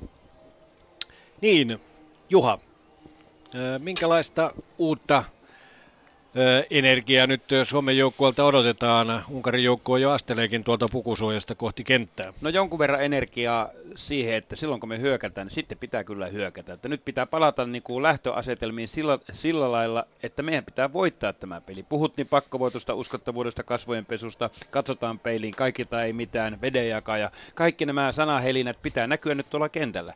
Sie, siellä, siellä ensimmäistä 15-20 minuutista me selvittiin uusilla pelipaikoilla, Radetski ansiosta. Sitten me pystyttiin hallittamaan, mutta kolme-neljä kertaa päästiin niin kuin paikoille, mistä voidaan tehdä maaleja, mutta taisi olla yksi laukaus vaan. Mutta nyt toinen jakso, niin nyt, nyt, nyt tämä pitää vaan niin kulminoitua siihen, että tulosta alkaa tulla tavaraa, pitää tulla maalle. Mä toivon, että tuolta vasemmalta puolelta Raitala lähtee tukemaan enempi Perparem hetemaita.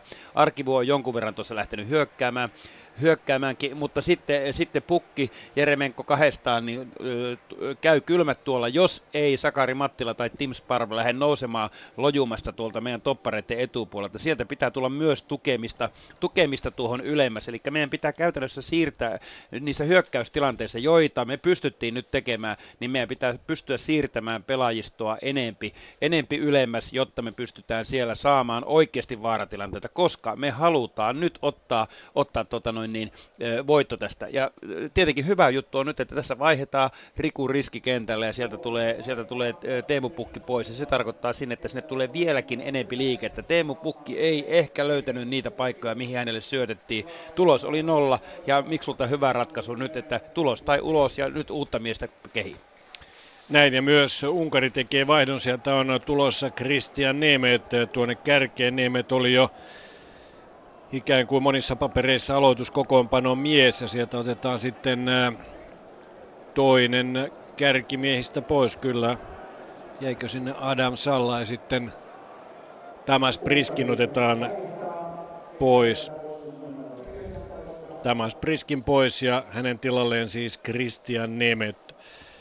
Nemet hän on kärkimiehiä Kansas Cityssä pelaava MLS-liigassa pelaava pelaaja samalla tavalla kuin Markus Halsti Suomen joukkueessa. Ja, ää, hän voitti aikanaan Unkarin liigan tai pelasi Liverpoolissa aikanaan, mutta siellä junnuissa yhtä aikaa Lauri Dalla Vallen kanssa, mutta ei sitten siihen joukkueeseen istunut ja Nemes kävi myös Kreikassa ja Hollannissa pelaamassa, mutta nyt siis Major Soccer Leaguein pelaaja, Kansasin, Kansas Cityn pelaaja, pelaa nyt 17 maaottelunsa ja yksi maali näissä peleissä. Ja Suomelta siis Riku Riski kentälle ja Riku Riskihän muistetaan tuosta Färsaaret-ottelusta kaksi maalia siinä, joten piirteyttä varmasti riittää Riku Riskillä toivottavasti sitä tulee, kun toinen puoliaika nyt on jo päässyt käyntiin. Minuutti pelattu sitä ja suomalaisella heti hyvä vaihe siellä päällä. Riski oli tuossa tilanteessa hyvin mukana myös ja Kappe Hämäläinen käy sitten viimeiseksi vähän koittelemassa Unkarin puolustuksen kykyjä.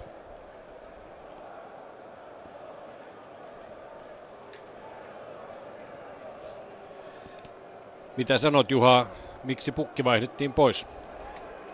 No kyllä, kyllä kuten jo tuossa sanoin, niin tulosta ei tullut. Hän ei pystynyt luomaan maalintekopaikkoja. Hän, hän, ei, hän ei tehnyt semmoisia juoksuja, että hänelle olisi pystytty pelaamaan vaarapaikkoihin. Ei tainnut olla yhtään murtautumisyritystä käytännössä hänellä.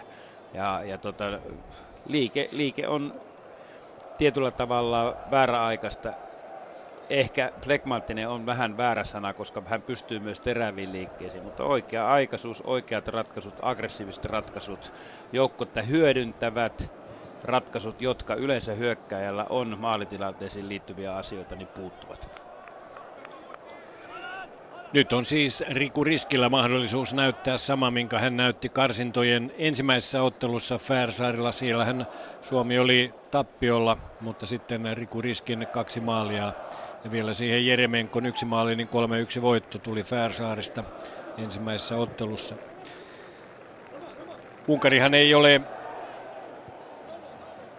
neljässä viimeisessä karsintaottelussaan kokenut tappiota, joten siinä mielessä Unkarilla on hyvä saldo. Suomi puolestaan ei ole kolmessa viime ottelussaan kokenut voittoa, vaan tappion. Ja tuo viimeisin Suomen Suomen joukkueen pistesaldo, joka täyttyy, oli Kreikka-ottelun 1-1 tulos täällä Olympiastadionilla. Suomella nyt vapaa potku sitä Mattila antamaan. Kierteinen pallo tulee, osuu kuitenkin suoraan Jusakin päähän, joka oli tuolla 16 alueen keskellä. Sitten Stieber purkaa pallon, mutta kyllä tämä toisen puolen alku on ollut selvästi pirteämpää Suomelta kuin ensimmäisen alku. No nyt... ehdottomasti joo, samassa päässä pelataan, mutta onneksi vaihdettiin puolia. Kyllä.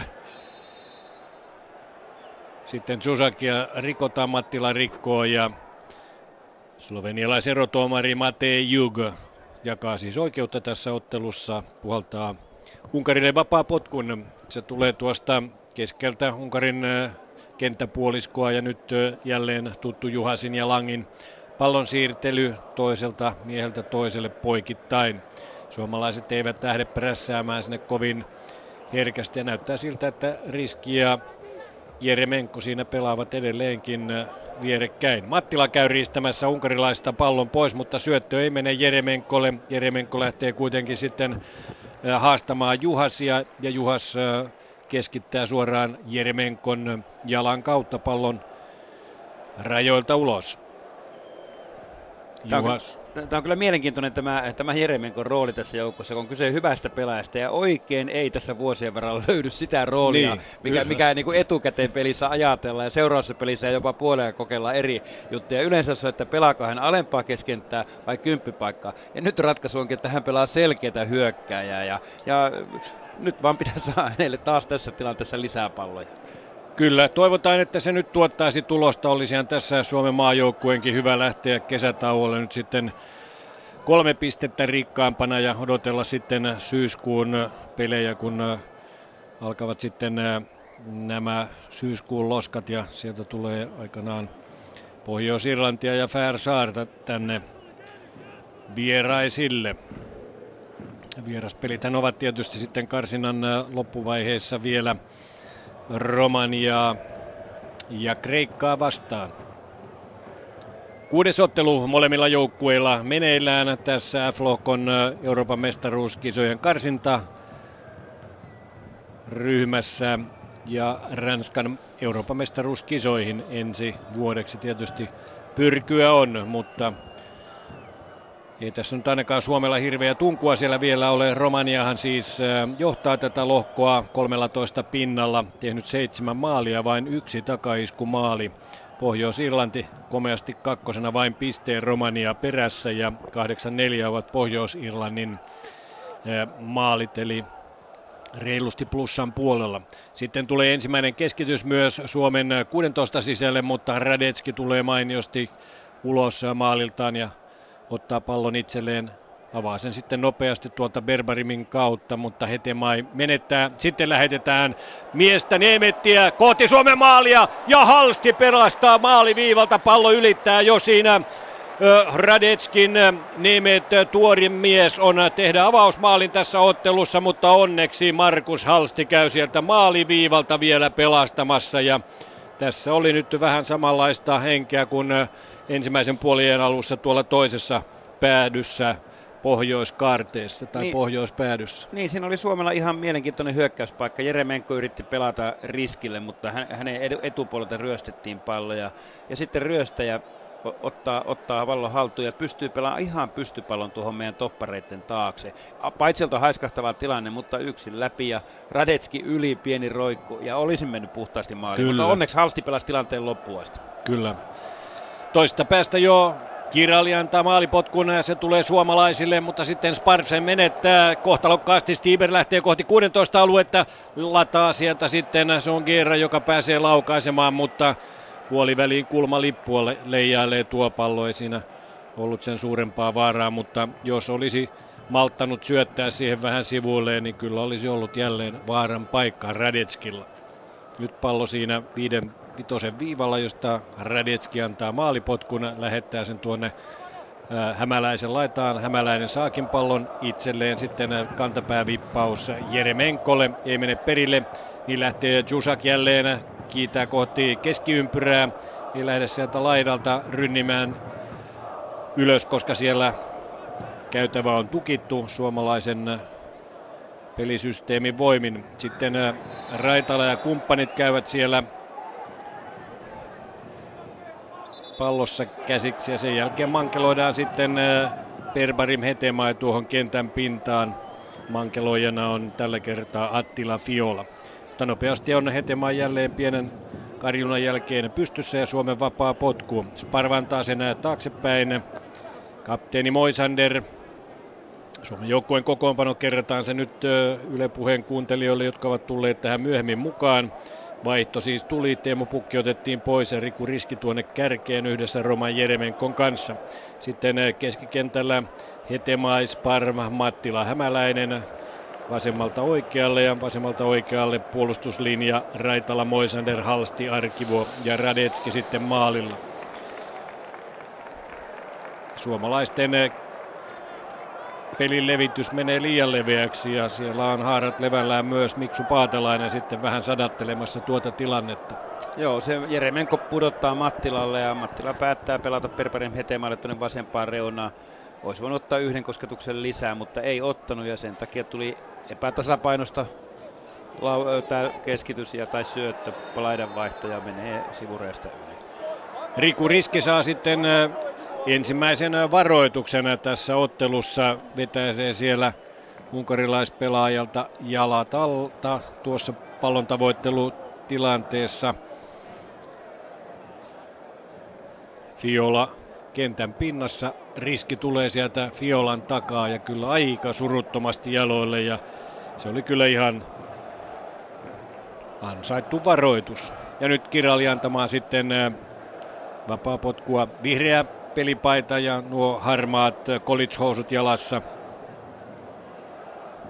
Erotuomari käy siellä huomauttamassa myös Unkarin valmentaja Paul Dardaita että pysy rauhallisena siellä aitiossa. Varoitus on annettu ja tämä äskeinen tilanne huomioitu. Niin siinä oli itse asiassa oli semmoinen tilanne, että se oli selvästi varoitus, mutta joissakin tiivissä Kyllä. pelissä tuosta voi tulla jopa punainen, koska oli Kyllä. täysin takapää annettu ja tuohon tukijalkaan. Kyllä. Kiralli lähettää sitten harmaissa college-housuissaan pallon tuonne Suomen 16 äh, lähelle. Pallo palautuu kuitenkin puoliväliin Suomen kenttäpuoliskoa ja sitten Jusak jälleen harhauttelee siellä, mutta ei siinä hämäläinen mitään virhettä tee, joten pallo jälleen suomalaisilla. Varoitettu Riku Riski lähtee nyt sitten vauhtiin. Ja läpi. Ja saa. Ja, ja nyt, nyt vedetään, on punainen, nyt on nyt punainen vedetään kortti. siellä. Ei sitä punaista varmasti tule. Yksin läpi, punainen kortti. Keltainen kortti siitä tulee.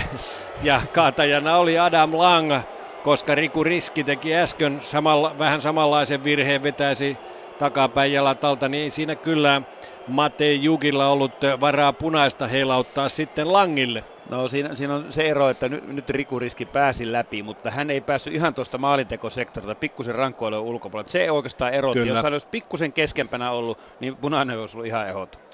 Ja Miksu Paatelainen on jo siellä neljännen erotuomarin vieressä kyselemässä hieman tämän ratkaisun perään, mutta Mate Jug on tehnyt ratkaisunsa ja kyllä tämähän on ollut aika siisti ottelu, ei tässä mitään ensimmäisellä puolella oikeastaan ollut mitään hätää. erotuomarilla tässä ottelussa. Mutta nyt Suomen vapaa potku. Ja sitä jälleen Mattila siellä antamassa kahden miehen muuri siinä 16 kulmalla oikealta puolelta. Suomen pelisuuntaan nähden tuo vapaapotku tulee. Mattila kuulee nyt vihellyksen, lähtee vauhtiin, nostaa pallon, mutta nostaa sen aika kauas sinne hyvään paikkaan kuitenkin takatolpalle, jossa Sparvon, sitten Hetemai kaatuu, vetää se ensin pallosta ohi ja sitten kaatuu. Sen jälkeen tulee Mattila jälleen. Mattila on ollut hyvällä pelipäällä myös, vaikka pari harhapalloa onkin tullut, mutta taistelee jälleen suomalaisille pallon. Arkivuon kautta se tulee Jeremenkolle. Jeremenkolla jälleen harhautukset, vaikka siinä on viiden metrin päässä vasta vastustaja. Ja sitten tulee pallo keskitys tuonne 16 sisään pilkun kohdalle. Suomalaisia ei ole jatkamassa ja Riku Riski nousee tuostakin Mattilan keskityksestä ohi. Hyvä tilanne kuitenkin ja hyvä vaihe tällä hetkellä Suomen joukkueella. Moisander joutuu palauttamaan pallon alas Radetskille. Salai oli siinä lähdössä kyttäämään palloa itselleen, mutta onneksi Radetskin kautta pelataan. Sitten Riski ja Hetemai. Ja Hetemai kaatuu tuolla 16 sisällä, kun keskityspallo tulee. Ja jo hyvissä ajoin vetäisi itsensä kyllä maihin. Siinä pilkkua kalasteltiin, sitä ei tullut. Suomen joukkueella hyvä vaihe jatkuu. Raitala lähtee nyt sitten vasemmalta puolelta ylös. Pienet harhautukset ja vetää se unkarilaispelaajan jalasta rajaheiton. No niin, nyt on tullut painetta ja se perustuu nyt kahteen asiaan. Sinne on, Suomi on keskittänyt palloja välillä on ollut parempia, välillä on ollut huonompia. Suomi on keskittänyt sinne linjojen väleihin ja ollaan saatu uutta tilannetta niiden keskitysten jälkeen. Ja toinen juttu, rikuriski. Siis Kyllä. Siis mikä ero Teemu Pukki? Hän on ensinnäkin nyt hankkinut itselleen varoituksen, mikä koetaan tässä tilanteessa erittäin positiivisena asiassa. Hän hankki vastustajalle, vastustajalle läpiajosta varoituksen, oli saa punaisen kortin ja äskeinen tilanne hän juoksi pystyyn tosi terävästi ja Hete, Hetemaen kanssa ja oli aiheuttaa todella hyvän maalintekopaikan. Ja Hetemai hankki nyt sitten Suomelle vapaapotkun sitä Mattila antamaan tällä kertaa tuolta vasemmalta puolelta. Nostaa kädet pystyyn. Päädystä ollaan viisi metriä kentän keskustaan päin. Mattilalla kädet pystyssä ja nyt siellä on Sparvia ja kumppaneita ottamassa tätä keskityspalloa vastaan, kun hän erotuomari antaa merkin. Se tulee nyt ja niin lähtee Mattila jälleen nostaa oikeallaan kierteisen pallon, mutta siinä on pelkästään siinä tontilla, johon pallo leijuu vain Kabor Kirali. Ja niin pallo on nyt sitten unkarilaisveteraanin käsissä. Sieltä hän linkoaa sen laidalle Violan kautta. Ja kuten kuuntelimme tuona Hetemaan haastattelun, joka aika verkkaisesti siinä sujui, niin kyllä sitten tahti on aivan toisenlainen pelikentällä, kun Hetemaa täällä nyt on purjehtinut puolelta toiselle ja vähän väliä mies on kentän pinnassa ja yritti kalastaa siis Suomen joukkueelle pilkkua. Se ei onnistunut, mutta sitten seuraavasta tilanteesta sai jo tuon äsken mainitun vapaa potkun. Sen jälkeen riski kamppailee pallosta, mutta menettää sen unkarilaiselle rikkoo siinä hieman. Ja Unkarilla nyt sitten vapaa potku tuosta vaihtoaitioiden edestä. Fiola antaa sen taaksepäin Juhasille. Juhas, joka näyttää olevan ihan hyvässä pelikunnossa, vaikka Paldardai toisin vähän väitti eilen. Halsti ottaa keskityksen, jonka Juhas lähettää sitten äh, Raitala. Raitala kääntää sinne keskelle, josta sen pallon kaappaa sitten itselleen ensin Hämäläinen ja sitten Jeremenko ja Jeremenko rikkoo siinä Daniel Töseriä. Sitten tulee jälleen keskityspallo unkarilaisjalasta. Se tulee kolmen suomalaispelaajan siinä vartioidessa Radetskin torjuntaa ja Radetskin torjunnan kautta Halstille. Unkarin joukkue siis Gabor Kirali maalilla. Fiola, Juhas, Lang, Kadar, puolustuslinja keskikentällä Stiber, Gera, Töser, Zuzak ja sitten äh, Christian Nemet vaihdettiin Priskinin tilalle ja Adam Sala jatkaa. Ja sitten on siellä Hämäläinen päästä karkuun, mutta viime tingassa sieltä otetaan pallo Hämäläisen jalasta sitten jälleen riskiltä hyvä, mutta valitettavasti Hetemai on paitsiossa, mutta erittäin hyvää liikkuvaa peliä juuri tällä hetkellä Suomen joukkueella. Kyllä, kyllä tota, sieltä Kappe Hämäläinen tulee pikkusen keskemmäksi ja nimenomaan tuo Riku Riskin edelleen ota esille, että aivan mahtavaa, että meillä on vaihosta antaa tämmöistä kaveria. Ja kannattaa jopa harkita avaukseen, kun taiste- taistelee joka tilanteen, pistää kroppansa peli, juoksee selkeästi oikea-aikaisemmin kuin muut hyökkäät tuonne tilanteisiin. Ja tosiaan on, on pistänyt itsensä peliin. Riku Riskihän pelaa Mattilan tavoin Norjan liigassa tällä hetkellä entisen jättiläisen Rosenborgin riveissä. Riski ei kyllä tällä kaudella ole vielä tehnyt yhtään maalia joukkueessaan, mutta ehkä tässä ottelussa sitten, ja se olisi meidän suomalaisten kannalta tärkeämpi vaihe maalin tekoon. Unkarilaisilla jälleen hyvä hetki, mutta sitten Riku Riski riistää jälleen pallon, lähettää sitten Jeremenkon oikealta puolelta vauhtiin, mutta Jeremenko ei ihan ehdi tuohon palloon mukaan. Ei ihan ehdi palloon mukaan ja siellä Jeremenko vähän näyttää, että olisit pistänyt vähän paremman pallon ja näinpä rajaheitto sitten sieltä aurinkokatsomusta nyt, nyt tämän ottelun tunnetaso alkaa olla sillä, sillä tasolla, kun kotiottelussa Suomen edustusmaajoukkojen pitä, pitääkin olla. Nyt selkeästi yleisö aistii tämä, että pelaajat on tosissaan, he oikeasti haluavat pelata yleisölle ja voittaa tämän pelin. Ja yleisö ei voi olla enää hiljaa, hekin tulevat mukaan tähän. No vihdoinkin, näin voitaisiin sanoa. Kappe Hämäläinen pääsee keskittämään toiselle puolelle äh, Hetemaille. Hetemai tulee siihen 16 kulmalle, on hieman 16 alueen ulkopuolella, joutuu antamaan Raitalalle taaksepäin. Raitala harhauttelee, lähtee sitten keskittämään ja sieltä haetaan Hämäläistä ja riskiä pilkun kohdalta, mutta pallo leijuu aina Susakille asti. Susak lähtee sitten äh, vasenta laitaa tulemaan, pistää keskelle pallon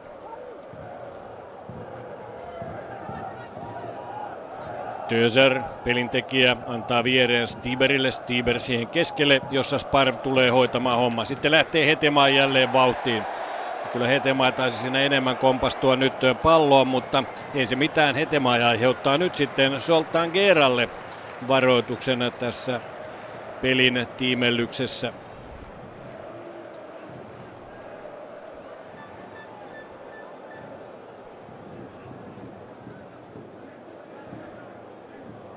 Gera, Zoltan Gera, toinen varoitettu pelaaja Unkarin joukkueessa. Moisander rantaa vapaa potkua. 64 minuuttia tulee täyteen tätä EM-karsintapeliä ja taululla edelleenkin 0-0 lukemat. Ottelu, jossa Suomi tarvitsee välttämättä kolme pinnaa. Se on aivan selvä kolmen pinnan voitto tarvitaan, jotta Suomi teoriassa vielä ja käytännössäkin säilyttää mahdollisuudet tuohon kolmanteen sijaan, jolla playoffs-paikka sitten aikanaan voisi vielä tulla, mutta kaikkihan on vielä kun puolivälissä vasta ollaan. Kuudes ottelu siis meneillään, kymmenen ottelua tässä kaiken kaikkiaan tullaan pelaamaan. Nyt tulee sitten Unkari, Stieber Stieber sinne keskelle taaksepäin. Hyvä syöttö Geeralle. Geera antaa siihen. Ja nyt tulee Unkari vaarallisesti, mutta Arkivo pääsee juuri ja juuri Nemetin eteen ja pääsee purkamaan tuon tilanteen. Kaksi pelaajaa, yksi valkopaita, punapaita siinä Radetskin edessä maassa, mutta Jeremenko tulee pallon kanssa, ollaan kohta Unkarin 16 alueella. Jeremenko laukaisee ja Kirali torjuu yhdellä kädellä. Siinä oli jälleen osoitus siitä, kuinka vaarallisia nämä Jeremenkon pommit ovat. Sinne taka-alanurkkaan pallo lähtee ja Kirali torjuu vaivoin. 4-1 olivat siis kulmapotkut ensimmäisen puoliajan jälkeen ja nyt suomalaisten toinen kulma jo tässä toisella puoliajalla ja Mattila sitä antamaan. Vesipullojakin jaellaan, koska helteinen päivä tänään Helsingissä ja varmasti verottaa tätä 90 minuutin pelaamista pelaajien energiatasossa. Kyllä, näin tietenkin on, mutta onneksi pelaajat ei ole auringossa tätä, tätä ottelua valmistautunut. Sen näkee nyt, että energiatasot on kohdalla. Ja nyt jälleen Mattila nostaa molemmat kädet pystyyn ja lähtee antamaan kierteinen hyvä pallo sinne tulee. Ja suomalaispelaajista sitten Hetemaan jälleen päineen siellä, mutta Hetemaan päästä pallo menee ulos. Kyllä on sykettä ja sydäntä Berbarim Hetemaan pelissä juuri tällä hetkellä ja Suomi on aivan uudella ilmeellä tullut toiselle puoliajalle. Joo, nyt, nyt on sitä alusta, alusta selvitty ja pelihallintavaihe on vielä sitä, sekin on pystynyt kehittymään, että pelkästään pallon pyörittelyä ei keskitytä, vaan voitetaan kaksi kappaletta, mennään eteenpäin, tehdään juoksuja, taklataan. Kyllä varmasti jokainen suomalaispelaaja, joka on kentällä tai lämmittelemässä tuossa sivussa, tietää sen, mistä tässä pelissä on kysymys. Ja kun siinä on vielä kysymys sitten, vaikka sitä nyt ei tässä kannata paljon miettiä, että mihinkä koriin seuraavaan MM-kisa arvontaan Suomi joutuu, niin joka tapauksessa sekin tässä hämöttää, ellei tästä pisteitä tule, niin se viitoskori on aika lähellä. Ja silloin onkin jo entistä vaikeampaa päästä arvokisaturnauksiin. Josak pallon takana. Vapaa potku tulee noin 40 metristä. Chusak on siinä valmiina. Yksi pelaajista juoksee yli, sitten Chusakin lento. Ja lentää myös Berbarim Hetemai hyvin ottaa päällään tuon pallon, mutta uusi keskitys tulee. Sitten takanurkalla on Stieber. Stieber vaarallisesti pistää pallon sinne arkivuon kautta suoraan Sparville Sparv rajoilta ulos.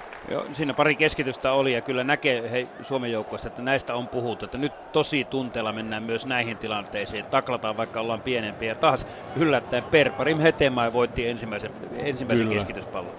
Pääpallo tuolla kulman, kulmatilanteessa ja myös täällä puolustuslinjassa sitten Stieberin pallo tulee ja Moisander joutuu purkamaan päädystä sen ulos. Näin tulee ensimmäinen unkarilaisten kulmapotku tällä toisella puoliajalla ja se tulee nyt oikealta puolelta.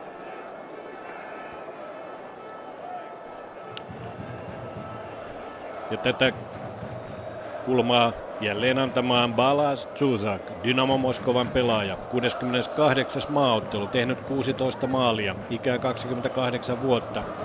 Sieltä lähtee Vasurilla keskitys, tulee pahasti siihen, mutta onneksi Niemet ei saa palloa, palloon osumaan. Sitten Töser tuo paluupallo 30 metristä, mutta huonolla kosketuksella ja Radetski maali potkuun.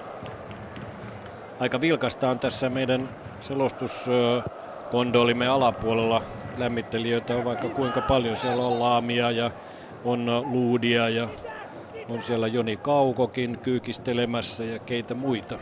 Unkarilaisia tietysti loput.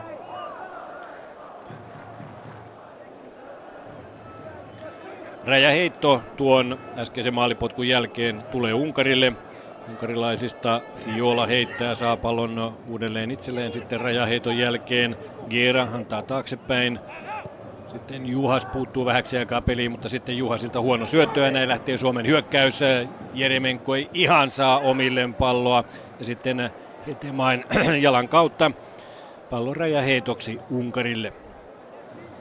Unkarillahan tietysti ei ole suurta hätää, vaikka tästä ei tulisi kuin piste eikä senkään jälkeen, jos Suomi ottaa ne kolme pistettä, koska Unkari olisi vielä lohkon taulukossa pisteen Suomea edellä, eli tämähän tietysti ei mikään avain ole onneen tämä ottelu ja sen mahdollinen voitto, mutta se on elintärkeä Suomen kannalta. Ja Chusak tulee nyt, pahasti nyt, ja nyt on kyllä paha paikka. Salla ei pääse aivan keskeltä puskemaan, mutta jälleen Radetski on silloin paikalla, kun tarvitaan. Jälleen on sitten Hetemai kentän pinnassa jalkoihin potkitaan ja avustava erotuomari heiluttaa lippua kyllä sen verran vinhaan tahtiin, että luulee, että siinä joutuu Suomen huoltojoukot saman tien hakemaan Hetemaan kentältä pois. No joo, enempikin luulen, että Perpa on sen verran kokenut pelimies, että tuo painetilanne täytyy nyt pystyä nollaamaan ja sen takia tämä loukkaantuminen kestää vähän pitempään. Mutta tässä nyt on ollut hyviä elementtejä Suomen pelissä, mutta että silloin kun mennään tuolla ylhäällä lujaa, niin pitää kyllä tällä alhaalla olla koko ajan varovainen. Nyt tuli se keskitys, se tuli se hyvä keskitys ja ihan vapaasti unkarilaispelaaja pääsee puskemaan, mutta meidän onneksi me suoraan kohti Radetski. Se oli sikäli hyvä pelastus jälleen Radeskilta. 0-0 lukemat säilyvät edelleenkin Olympiastadionin valotaululla. 71 minuuttia on hetken kuluttua pelattu tätä ottelua. Unkarilaissa kannustusryhmä tuolla Radetskin selän takana, eli eteläpäädyssä on juuri tällä hetkellä hyvin hiljaa, sillä Suomi on päässyt pelijuonesta hyvin kiinni ja kauhun sekaisin tunteen tietysti siellä unkarilaiset ovat katsoneet tuonne pohjoispäätyyn, jonne Suomi, minkä päin Suomi juuri tällä hetkellä hyökkää, että mitä siellä oikein tapahtuu. Ja tuo Jeremenkon äsken nähty laukaus oli pahinta, mitä unkarilaiskatsojat saattoivat toivoa. Ja nyt tulee jälleen sitten Jeremenkolle paikka, mutta ei ihan yllä 16 alueella palloon. Sen sijaan Mattila käy ottamassa sitten unkarilaisilta ainakin kahteen kertaan pallon pois, mutta ei ihan pysty estämään, etteikö heidän hyökkäyksensä jälleen vyöryssä tulee oikealta puolelta. Raitala siinä ja Hetemai pitävät Stieberin tiukoilla. Ja Hetemai jalasta jälleen Fiola saa rajaheiton Unkarille. Fiola ottaa pari askelta eteenpäin ja sitten antaa siihen Zalaille pallon. Zalai maassakin ne pystyy pelaamaan, mutta sitten Mattila tulee hyvin hommaan mukaan. Toisella puolella minusta Mattila on tullut erittäin hyvin tähän peliin mukaan. Nämä hänen vapaapotkunsa ja kulmapotkunsa ovat olleet kyllä aikamoista myrkkyä Unkarin joukkueelle. Sitten Halsti. Halsti antaa Raitalalle, Raitala Hetemaille, joka on tuossa keskiviivalla ihan siinä rajan kohdalla. Ja Stieberin kanssa käy kovaa kamppailua ja hyvin Hetemai kyllä suojaa palloa ja Stieber joutuu repimään jälleen Hetemaita. Hetemai yrittää pyytää tuomarilta, että annapa Stieberille varoitus, mutta tuomari on vähän sitä mieltä, että molemmat miehet käyttivät vähän karkeita otteita Stieber kuitenkin enemmän. Vapaapotku on annettu. Moisander omalla kenttäpuoliskolla levittää jälleen Raitalalle. Raitala tulee keskiviivalle ja sen yli. Ja sitten vetää se suoraan Stieberin kylkeen. Ja kun Raitala tulee juuri Miksu Paatelaisen kohdalle, Miksu antaa sen aika pitkän luennon ennen tätä rajaheittoa, että miten tätä peliä nyt sitten jatketaan. Nyt sitä jatketaan kuitenkin rajaheiton jälkeen. Halsti keskiympyrässä. Halsti pääsee levittämään Hetemaille vasemmalle puolelle. Hetemaa lähtee rauhallisesti kuljettamaan, yrittää Stieberin längistä pistää palloa, ei onnistu. Sitten Jeremenkolla pallo. Jeremenko pistää hyvän pallon siihen Raitalalle. Raitala on siellä lähes hyökkäyksen kärjessä ja lähtee laukaisemaan, mutta viitisen metriä Unkarin maalin ohi. Joo, nyt, nyt minä mietiskelen tässä, että mitähän vaihdoksia Suomi voi tehdä, koska nyt tämä Suomi hyökkää ja Suomi pääsee painostamaan, mutta vielä ei päästä niin semmoiseen mega vaarallisiin paikkoihin. Ja, ja tätä joukkuetta on kasattu niin kuin sillä, sillä joulukuussa systeemillä ja meillä on niin kuin keskiakselin, keskitaso, keskipelaajia tuonne ylös löytys, kuten muun muassa Pohjan, Pohjanpalo Pohjanpalo löytyisi semmoisena pelaajana, mutta meillä ei semmoisia laitapelaajia, että saataisiin tuoreetta tuonne laita, niin meillä ei oikein semmoista vaihtoa löydy. Ainut olisi, mikä mulla tulee mieleen, että Pohjanpaloa kentälle niin kuin tuohon Jeremenkon tilalle, ja sitten Jeremenko ottaisi aktiivisemman roolin tuohon, tuohon keskikentälle, keskikentälle, joko Mattilan tai Sparvin tilalle, tai sitten Jeremenko siirtyisi tuonne reunaan, ja sieltä hän kuitenkin tulee keskelle, että jotakin pientä muutosta, hyökkäävämpää muutosta tässä vielä voisi Miksu miettiä. 75 minuuttia kohta pelattu. 15 minuuttia Suomella vielä armon aikaa tässä ottelussa ja Miksun kädet käyvät peliä peliä. Energiaa, energiaa, tunnetta, tunnetta. Sitä tarvitaan. Unkarilla kuitenkin nyt vapaa potku, jota Töser antaa. Ja Töser keskittää tuonne lähelle 16 rajaa. Sitten Stieber saa paluupallon ja joutuu palauttamaan ihan sinne omalle kenttäpuoliskolle asti, josta Lang pistää pitkän keskityspallon suoraan Raitalan päähän. Sitten jälleen Hetemai. Hetemai heittää volttia tällä kentällä kyllä sellaiseen malliin, ettei tässä tiedä, että ollaanko Gymnajestradassa vai mikä kilpailu tässä on meneillään.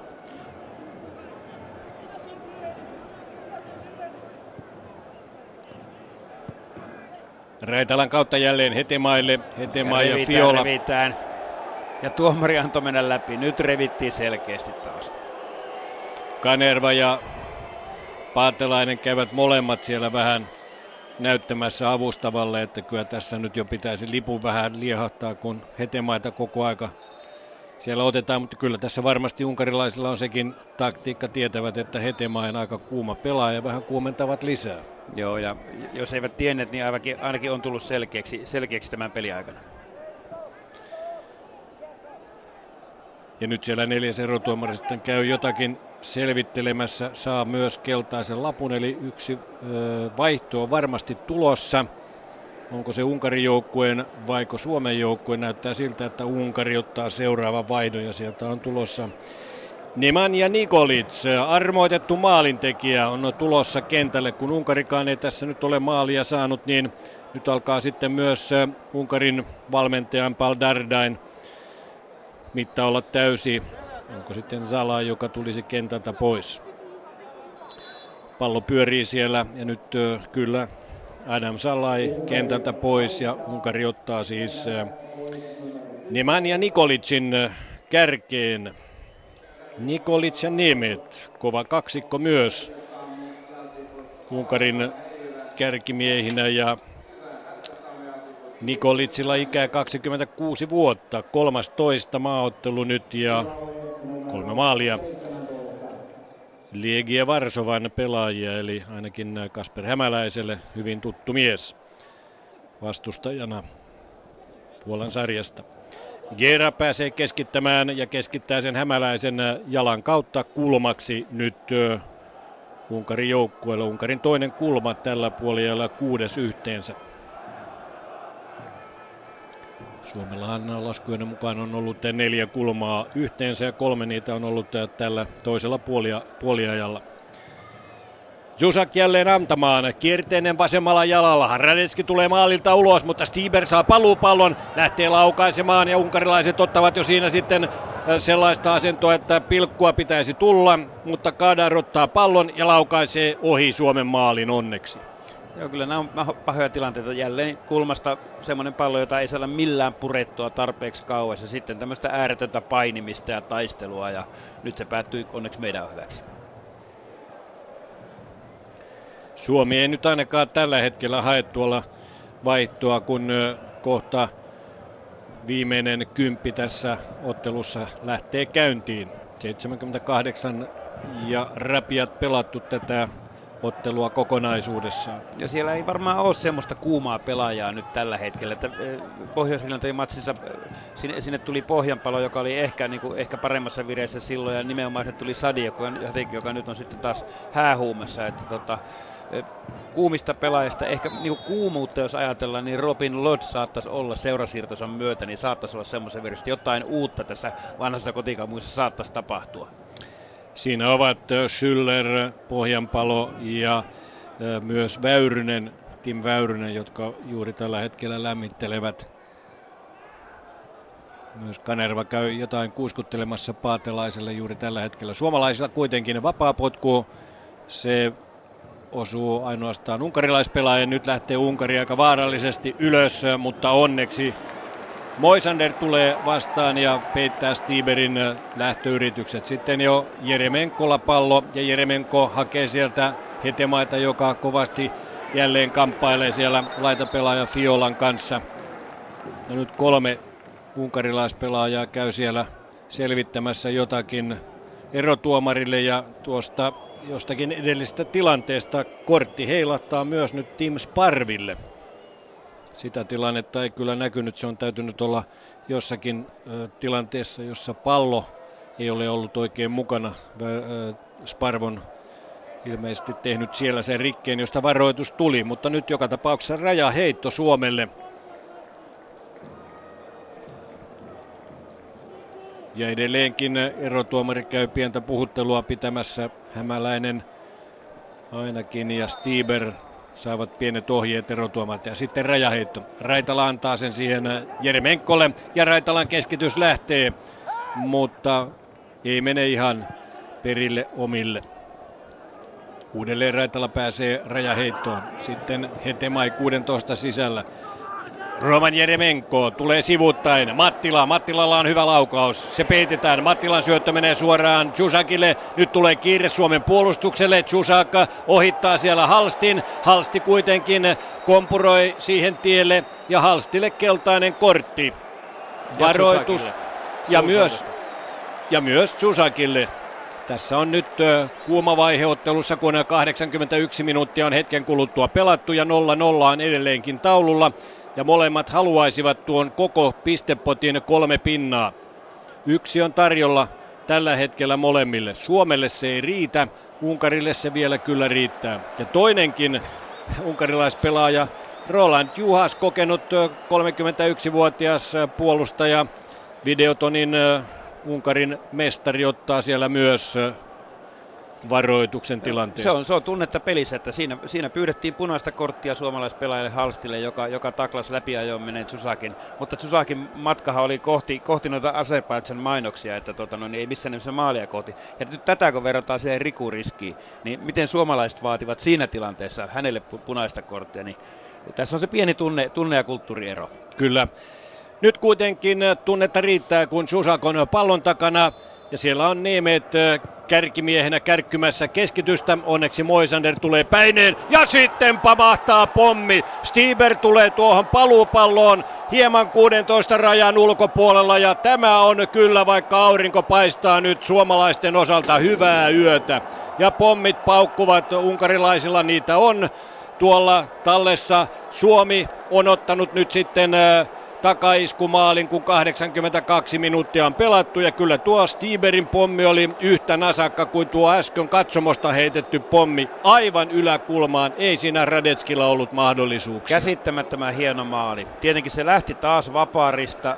Me voitetaan pallo, mutta kakkospallo menee kaverille, joka pystyy vetämään. Se oli erittäin vaikea pallo. Tulee korkeana pomppuna tuon lähes rankkualueen viivalle ja siitä sillä hetkellä, kun pallo osuu maahan, siihen just oikea-aikainen taitava kosketus, kova kosketus ja ihan ylänurkka. Ei mitään mahdollista radesta, ei minkäänlaista. Ja tämä on toisinto siitä viime syksyn Unkari-Suomi-ottelusta. Ajallisesti, ajallisesti Kyllä. ja että keskitys oli mukana siinä. Ja kaiken kaikkiaan, kun Suomella tässä on ollut nyt aika hyvä vaihe tässä pelissä, niin nyt sitten tuosta vapaapotkusta, jonka Halsti tietysti aiheutti. Moisander pääsee kyllä purkamaan sen tilanteen, mutta sitten Stieber tulee 16 sisälle ja 14 metristä suoraan vastapalloon ja ylänurkkaan. 1-0. 83 minuuttia pelattu ja Unkari johtaa 1-0. Nyt on Suomen on tehtävä tässä kaksi maalia, jotta vielä halutta, jos vielä haluttaisiin jollakin tavalla elätellä toiveita jatkokarsintoihin. Muuten on kyllä sitten musta syksy tulossa Suomen jalkapallomaajoukkueelle. Mattila lähettää keskityksen, kun Arkivu antaa hänelle rajaheiton, mutta tuo keskitys menee suoraan Gabor Kiralin käsiin. Ja Kiralin äh, pitkä, pitkä avauspotku käsistä. Sekin tulee suoraan Moisanderin päähän. En tuota, tietenkään tuota maalia millään tavalla voi Moisanderin lukuun pistää, koska Moisander yritti purkaa 16 alueelta ja siellä takaa taustalta tullut pienempi mies Soltan Stieber pääsee tällä kyllä sydämensä kyllyydestä tuon maalin. Niin, siinä on ainoastaan se kysymys, että silloin kun puolustetaan erikoistilanteita, niin silloin yleensä myös mietitään ne kakkospalloalueet ja kakkospallomiehet. Ja tässä nyt oli sitten selvää ylipuolustamista, johtuen siitä, että meistä on rokotettu näistä keskityksistä suoraan monta kertaa. Siellä oli liian monta, tai todennäköisesti siellä oli liian monta valkopaitaa punaisten seassa, jotta me voitetaan ensimmäinen pallo. Ja nyt sitten kakkospallolla ei ollut ollutkaan ketään ahistamassa. Vaikka olisi ollut ahistamassa, niin tuo veto oli vaan kyllä niin kuin unelma. Ja Miksu Paatelaisen viimeinen keino sinne otetaan Joel Pohjanpalo nyt sitten eh, kärkeen häärimään yksinäiseksi piikkimieheksi ja Sakari Mattila kentältä pois, mutta ei auta kuin juoksennella puolustuksen Pohjanpalonkin, koska seuraavaksi mennään kulmalipulle jälleen Suomen päädyssä ja Tsusa kantamaan unkarilaisten seuraavaa kulmapotkua. Kyllä oli aika tälli tuo Stieberin vastapalloon veto. Ei siinä Radetskilla ollut mitään mahdollisuuksia. Unkari johtaa siis 1-0. Ja niin lähtee Jusakin kierteinen kierteinen pallo ja se tulee suoraan unkarilaispelaaja Juhasin päähän, mutta Juhas painaa siinä samaan aikaan sitten suomalaispelaajaa ja erotuomari puhaltaa Suomelle vapaa potku.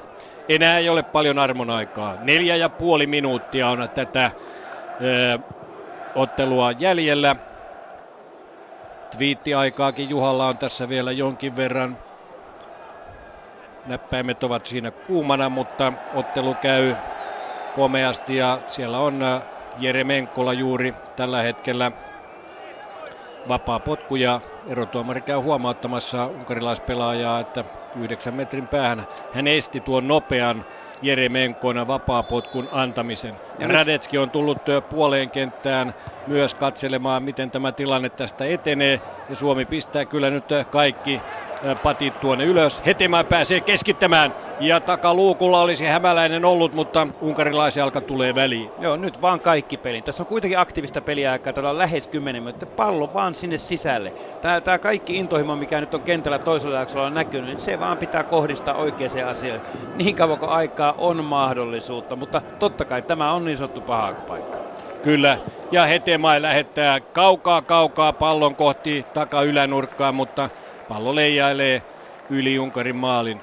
Sitten Gabor Kirali siellä pelleilee pallopojan kanssa vähän aikaa ja vielä tulee unkarilaisvaihtokin tähän peliin tietenkin.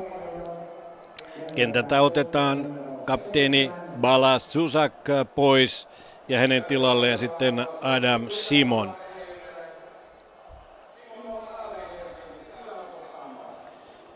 Ja aika kauan kestää tämä unkarilaisten vaihtoruletti tässä. Totta kai pelataan aikaa. Vielä on muutama minuutti peliaikaa jäljellä. 88 minuutti on meneillään, kun tämä vaihto tulee. Ja näin on sitten Unkarikin vaihtanut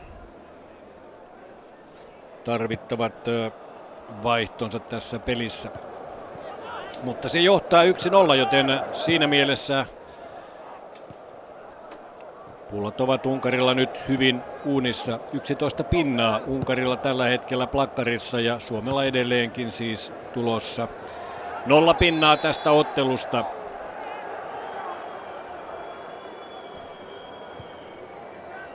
Jera käy kuumana tuolla Halstin edessä, kun Suomi sai vapaapotkun, jonka Halsti antaa. Halsti jo pallon kanssa sitten poikittain pelaamassa Jeremenkolle. Nyt näyttää siltä, että Jeremenko on punonnut vähän alemmas tätä peliä rakentamaan, kun Joel Pohjanpalo tuli kentälle. Joo, juuri näin niin kuin ajattelin siinä, että hän tulee pikkusen alemmas ja sitten siellä on kaksi selvästi puhdasta kärkkiä. Arkivuo yrittää vasemmallaan keskitystä. Pallo osuu Nemetin kylkeen ja Arkivuo siitä puolivälistä Unkarin kenttäpuoliskoa rajaheitto aurinkokatsomon puolelta.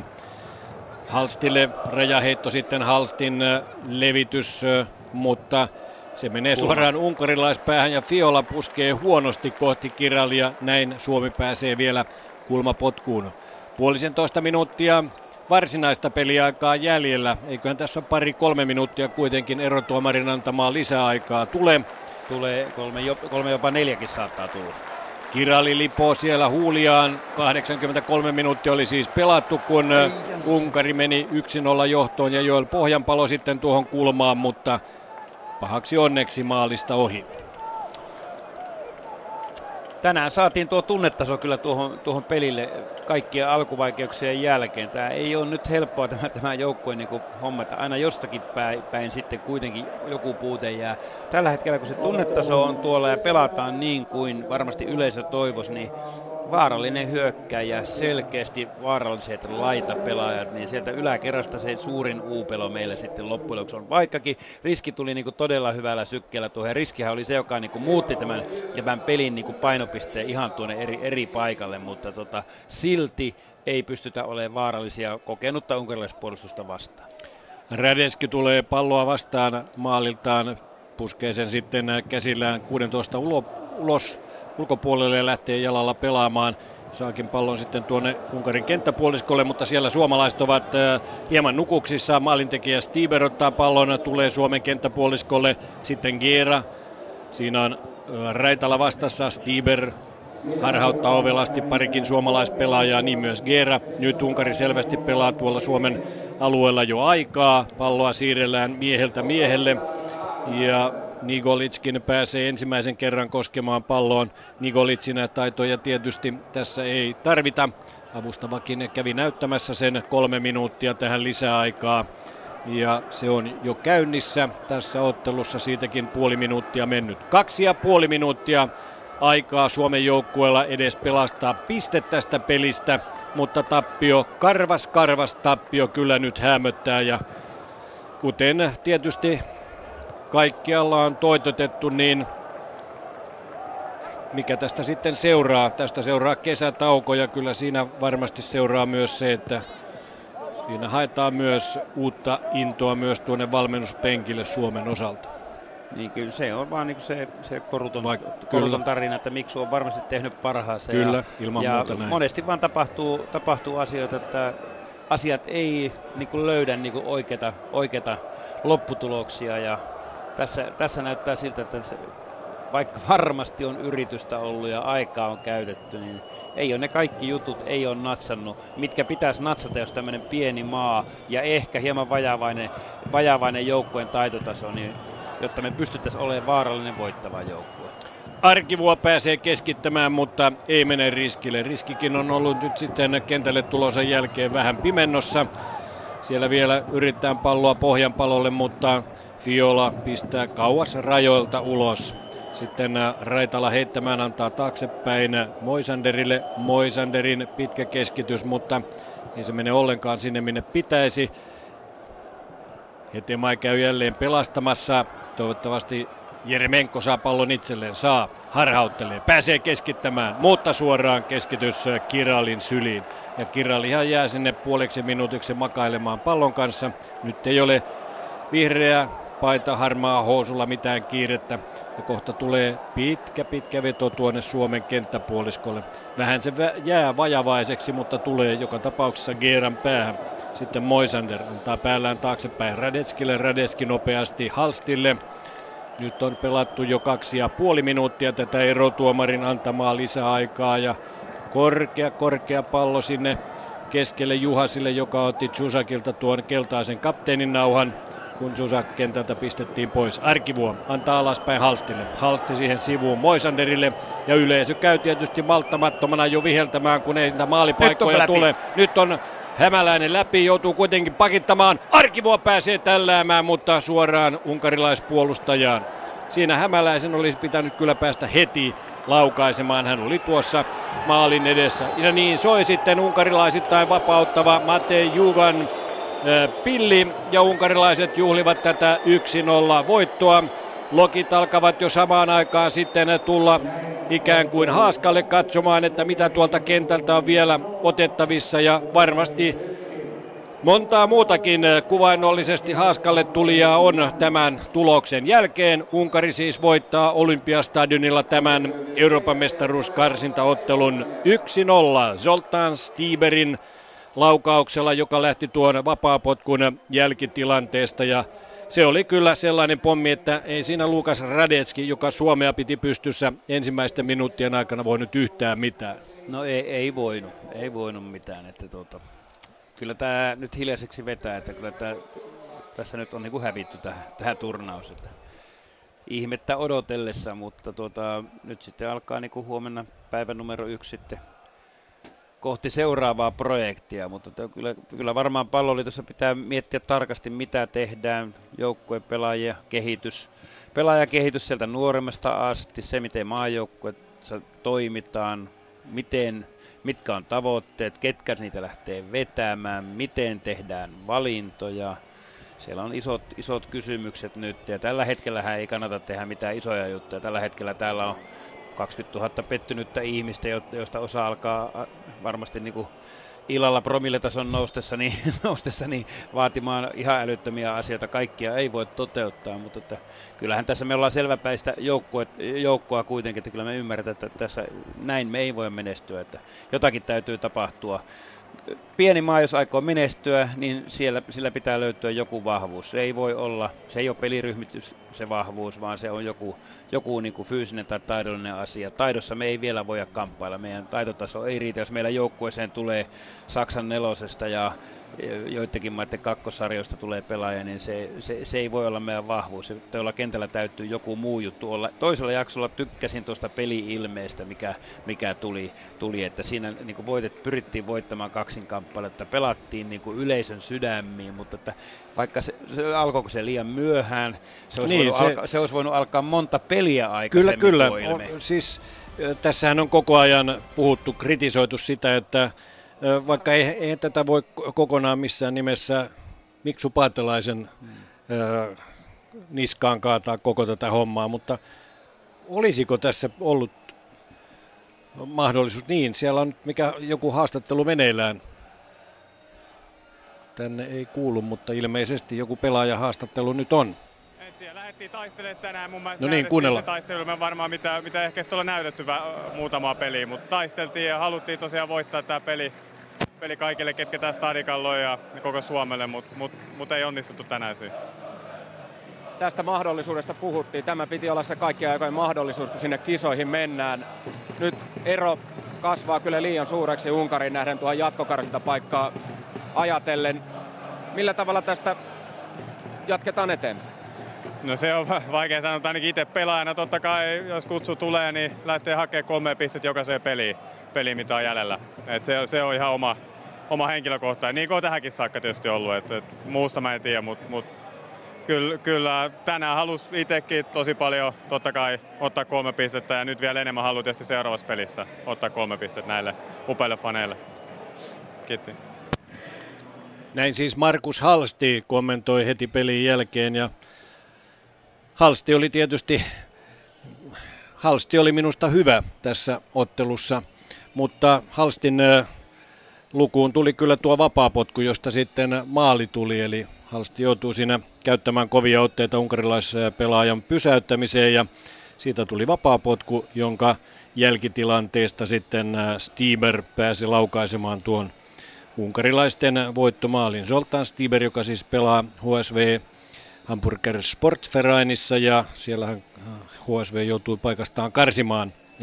Tuli vaihdosta tuohon toiseen karsintaotteluun mukaan kahdeksas äh, maaottelu ja ensimmäinen maaottelu maali Stieberille. Joo, mutta tuo Halstin juttu oli vapari siitä piti antaakin ja ottaakin, että siinä oli läpi jo mahdollisuus ja Halsti pelasi sen, senkin tilanteen loppuun. Munkin mielestä Halsti, Halsti toi tähän niin kuin vahvuutta tähän topparityöskentelyyn, että siinä Moisander on tämmöinen fyysisesti vaatimaton, vaatimaton pelaaja, joka on hyvä, hyvä palloa liikuttelemaan, mutta siihen vaaditaan niin kuin selvästi karskimpaa miestä ja ja tällä hetkellä niin kuin mun mielestä Halsti on kyllä niin kuin se paras vaihtoehto, jos ajatellaan hänen monipuolisuuttaan kuitenkin. Hän on kohtuullisen hyvä pallo, pallollinen pelaaja myös. Ja hän oli selvästi niin kuin valopilkkuja, vaikka virheitä teki toki hänkin. Ja sitten Arkivuo, energinen, energinen pakki, Raitalalta olisi odottanut energisempaa roolia, mutta hänen etupuolellaan Perperin Hetema oli se joukkueen energisin pelaaja. Sitten toisella reunalla Kappe Hämäläinen oli nyt laiturin roolissa. Hänelle ei pystytty pelaamaan semmoisia palloja, mitä laiturille yleensä pelata, että tuonne hän pääsisi niin kuin juoksulinjoja voittamaan ja voittamaan, niin kuin pelaamaan tuonne itsensä selustaa. Sitten kärjessä, niin valitettavaa kyllä, niin pakko sanoa, mutta Riku Riski ei ole mun mielestä näissä karsinoissa niin kuin missään vaiheessa osoittanut olevansa vaarallinen hyökkäjä. Riku Riski vai Pukki? Anteeksi, Teemu Pukki. Kyllä, Teemu, Teemu Pukki, niin. että, ei, ei, että siinä tuli tuli taaskin tuli niin, kuin niin iso ero, kun Riku Riski tuli ja pani itsensä likoon tuohon peliin. Et siinä, oli, siinä oli selkeä sitten kulminaatiopiste sitten, että joukkueen, niin kuin, joukkueen niin kuin vaatimaton pelisuoritus eka jaksolla alkoi muuttua räväkämmäksi, yleisö alkoi olla mukana ja tukemassa ja se on se juttu, mikä minun mielestä pienen valtakunnan, valtakunnan juttu on oltava, että oli siellä sitten ryhmitys mikä tahansa tai, tai pelitaktiset asiat mukana miten tahansa, mutta tuo tunnetaso pitää olla semmoinen, että siellä on kaikki katsojat syttyy siihen ja me olla, me, tämä on niin kuin noidan kattila, missä meitä on vaikea voittaa, mutta sitä ei ole valitettavasti näissä karsinoissa ei ole näkynyt, että me oltaisiin niin kuin vaikea joukko tällä kotikentällä ja si, se on niin kuin tärkein syy minun mielestä, minkä takia me ollaan tässä tilanteessa. Niin meillä jäi vähän keskenään tuota Halstin haastattelua. Puhuttiin tästä, vaikka nyt sitäkin on puhuttu, että ei tällä pelisysteemillä ole suurta merkitystä, mutta tosiaan olisiko tässä nyt sitten voinut vähän aikaisemmin käyttää tätä 442 tai 441, jota nyt käytettiin karsintojen aikaisemmissa vaiheissa. Ei, eli miksi Suomi ei omaksunut tätä joulukuusitaktiikkaa? Siinä ei varmasti, me, me ei, ei, ei niin pelaajatyypit ei ei ole niin hyvät, että ne pystyy, ne aika vaativat alueet kuitenkin, minun mielestä vaativat alueet. Mutta mä en tunne tätä systeemiä, mä näen tämän systeemin, mutta se, tämä ei ollut mulle niin oma systeemi, mä en pysty lähteä miksun juttua sillä lailla arvioimaan, enkä haluakaan lähteä arvioimaan toisen valmentajan työtä sillä lailla, mutta, että, mutta tässä, tässä systeemissä on, on ha, niin kuin se positiivinen haaste, että vastustajan nämä nurkka-alueet jää tyhjäksi ja ne täytetään oikea-aikaisilla tuloilla ja, ja silloin ei ole niin kuin pakin, vastustajan pakin edessä koko ajan mies jotain vartijoita, vaan yllättävästi sinne tullaan aina jostakin linjasta tai pakki nousee. Mutta sitten se haaste on ollut se, että miten se, kun se energisesti pyritään täyttämään, niin kuinka energisesti pystytään puolustamaan tuolle. Ja se, siellä on niin kuin meidän joukkueessa on liikaa, selkeästi liikaa tämmöisiä niin, kuin niin sanottuja keskiakselin pelaajia. Että Hetemaakin pelaa isoa reuna-aluetta, mutta mä Kyllä. näkisin hänetkin niin kuin enempi keskiakselin pelaajana. Sparvo on jossakin vaiheessa ollut siellä reunalla. Ring on pelannut aika paljon sitä reuna-aluetta. Hän liikkuu aika hyvin, mutta sitten taas pallo ei meinaa totella, totella niin kuin syöttötyöskentelyssä. Ja sitten siellä hyökkäyksessä Teemu Pukki, joka on nopea pelaaja, pelaaja, mutta hän pelaa liian paljon selkä maaliin päin ja liian vähän tekee rohkeita, räväköitä aloitteita. Eli ei missään vaiheessa ole oikein vaarallinen pelaaja. Tässä F-lohkossahan pelataan kello 21.45 eli 45 minuutin kuluttua alkavat ottelut Färsaaret Kreikka ja Pohjois-Irlanti Romania. Ja siinä tietysti mielenkiintoista nähdä, kun Färsaaret yllätti Kreikan jo Kreikassa, miten ottelussa sitten Färsaarilla käy ja toisaalta sitten kuinka kestää tämä Pohjois-Irlannin hyvä meno tässä lohkossa, kun vastassa on nyt sitten lohkon kaksi kärkimaata, Romania, joka johtaa, ja Pohjois-Irlanti, joka on kakkosena. Mutta se on nyt selvää, että Suomi ei tämän ottelun tuloksen myötä nouse tässä mihinkään suuntaan, vaan jää neljään pisteeseen. Färsaarillahan on kolme ja Kreikalla kaksi pinnaa ja Unkari nousi nyt 11 pisteeseen. Romania 13, Pohjois-Irlanti 12 ja Unkari 11 pinnaa ja Romanialla ja Pohjois-Irlannilla vielä siis tänä iltana ottelut jäljellä. Seuraavan kerran äh, täällä Olympiastadionilla Euroopan mestaruuskarsintaa 7. päivä syyskuuta maanantaina Suomi Färsaaret ja sitten vielä 11. päivä 10. Suomi Pohjois-Irlanti. Tällä erää Olympiastadionilta ja Euroopan mestaruuskarsinnoista kiitoksia ja kuulemiin. Kuulemiin.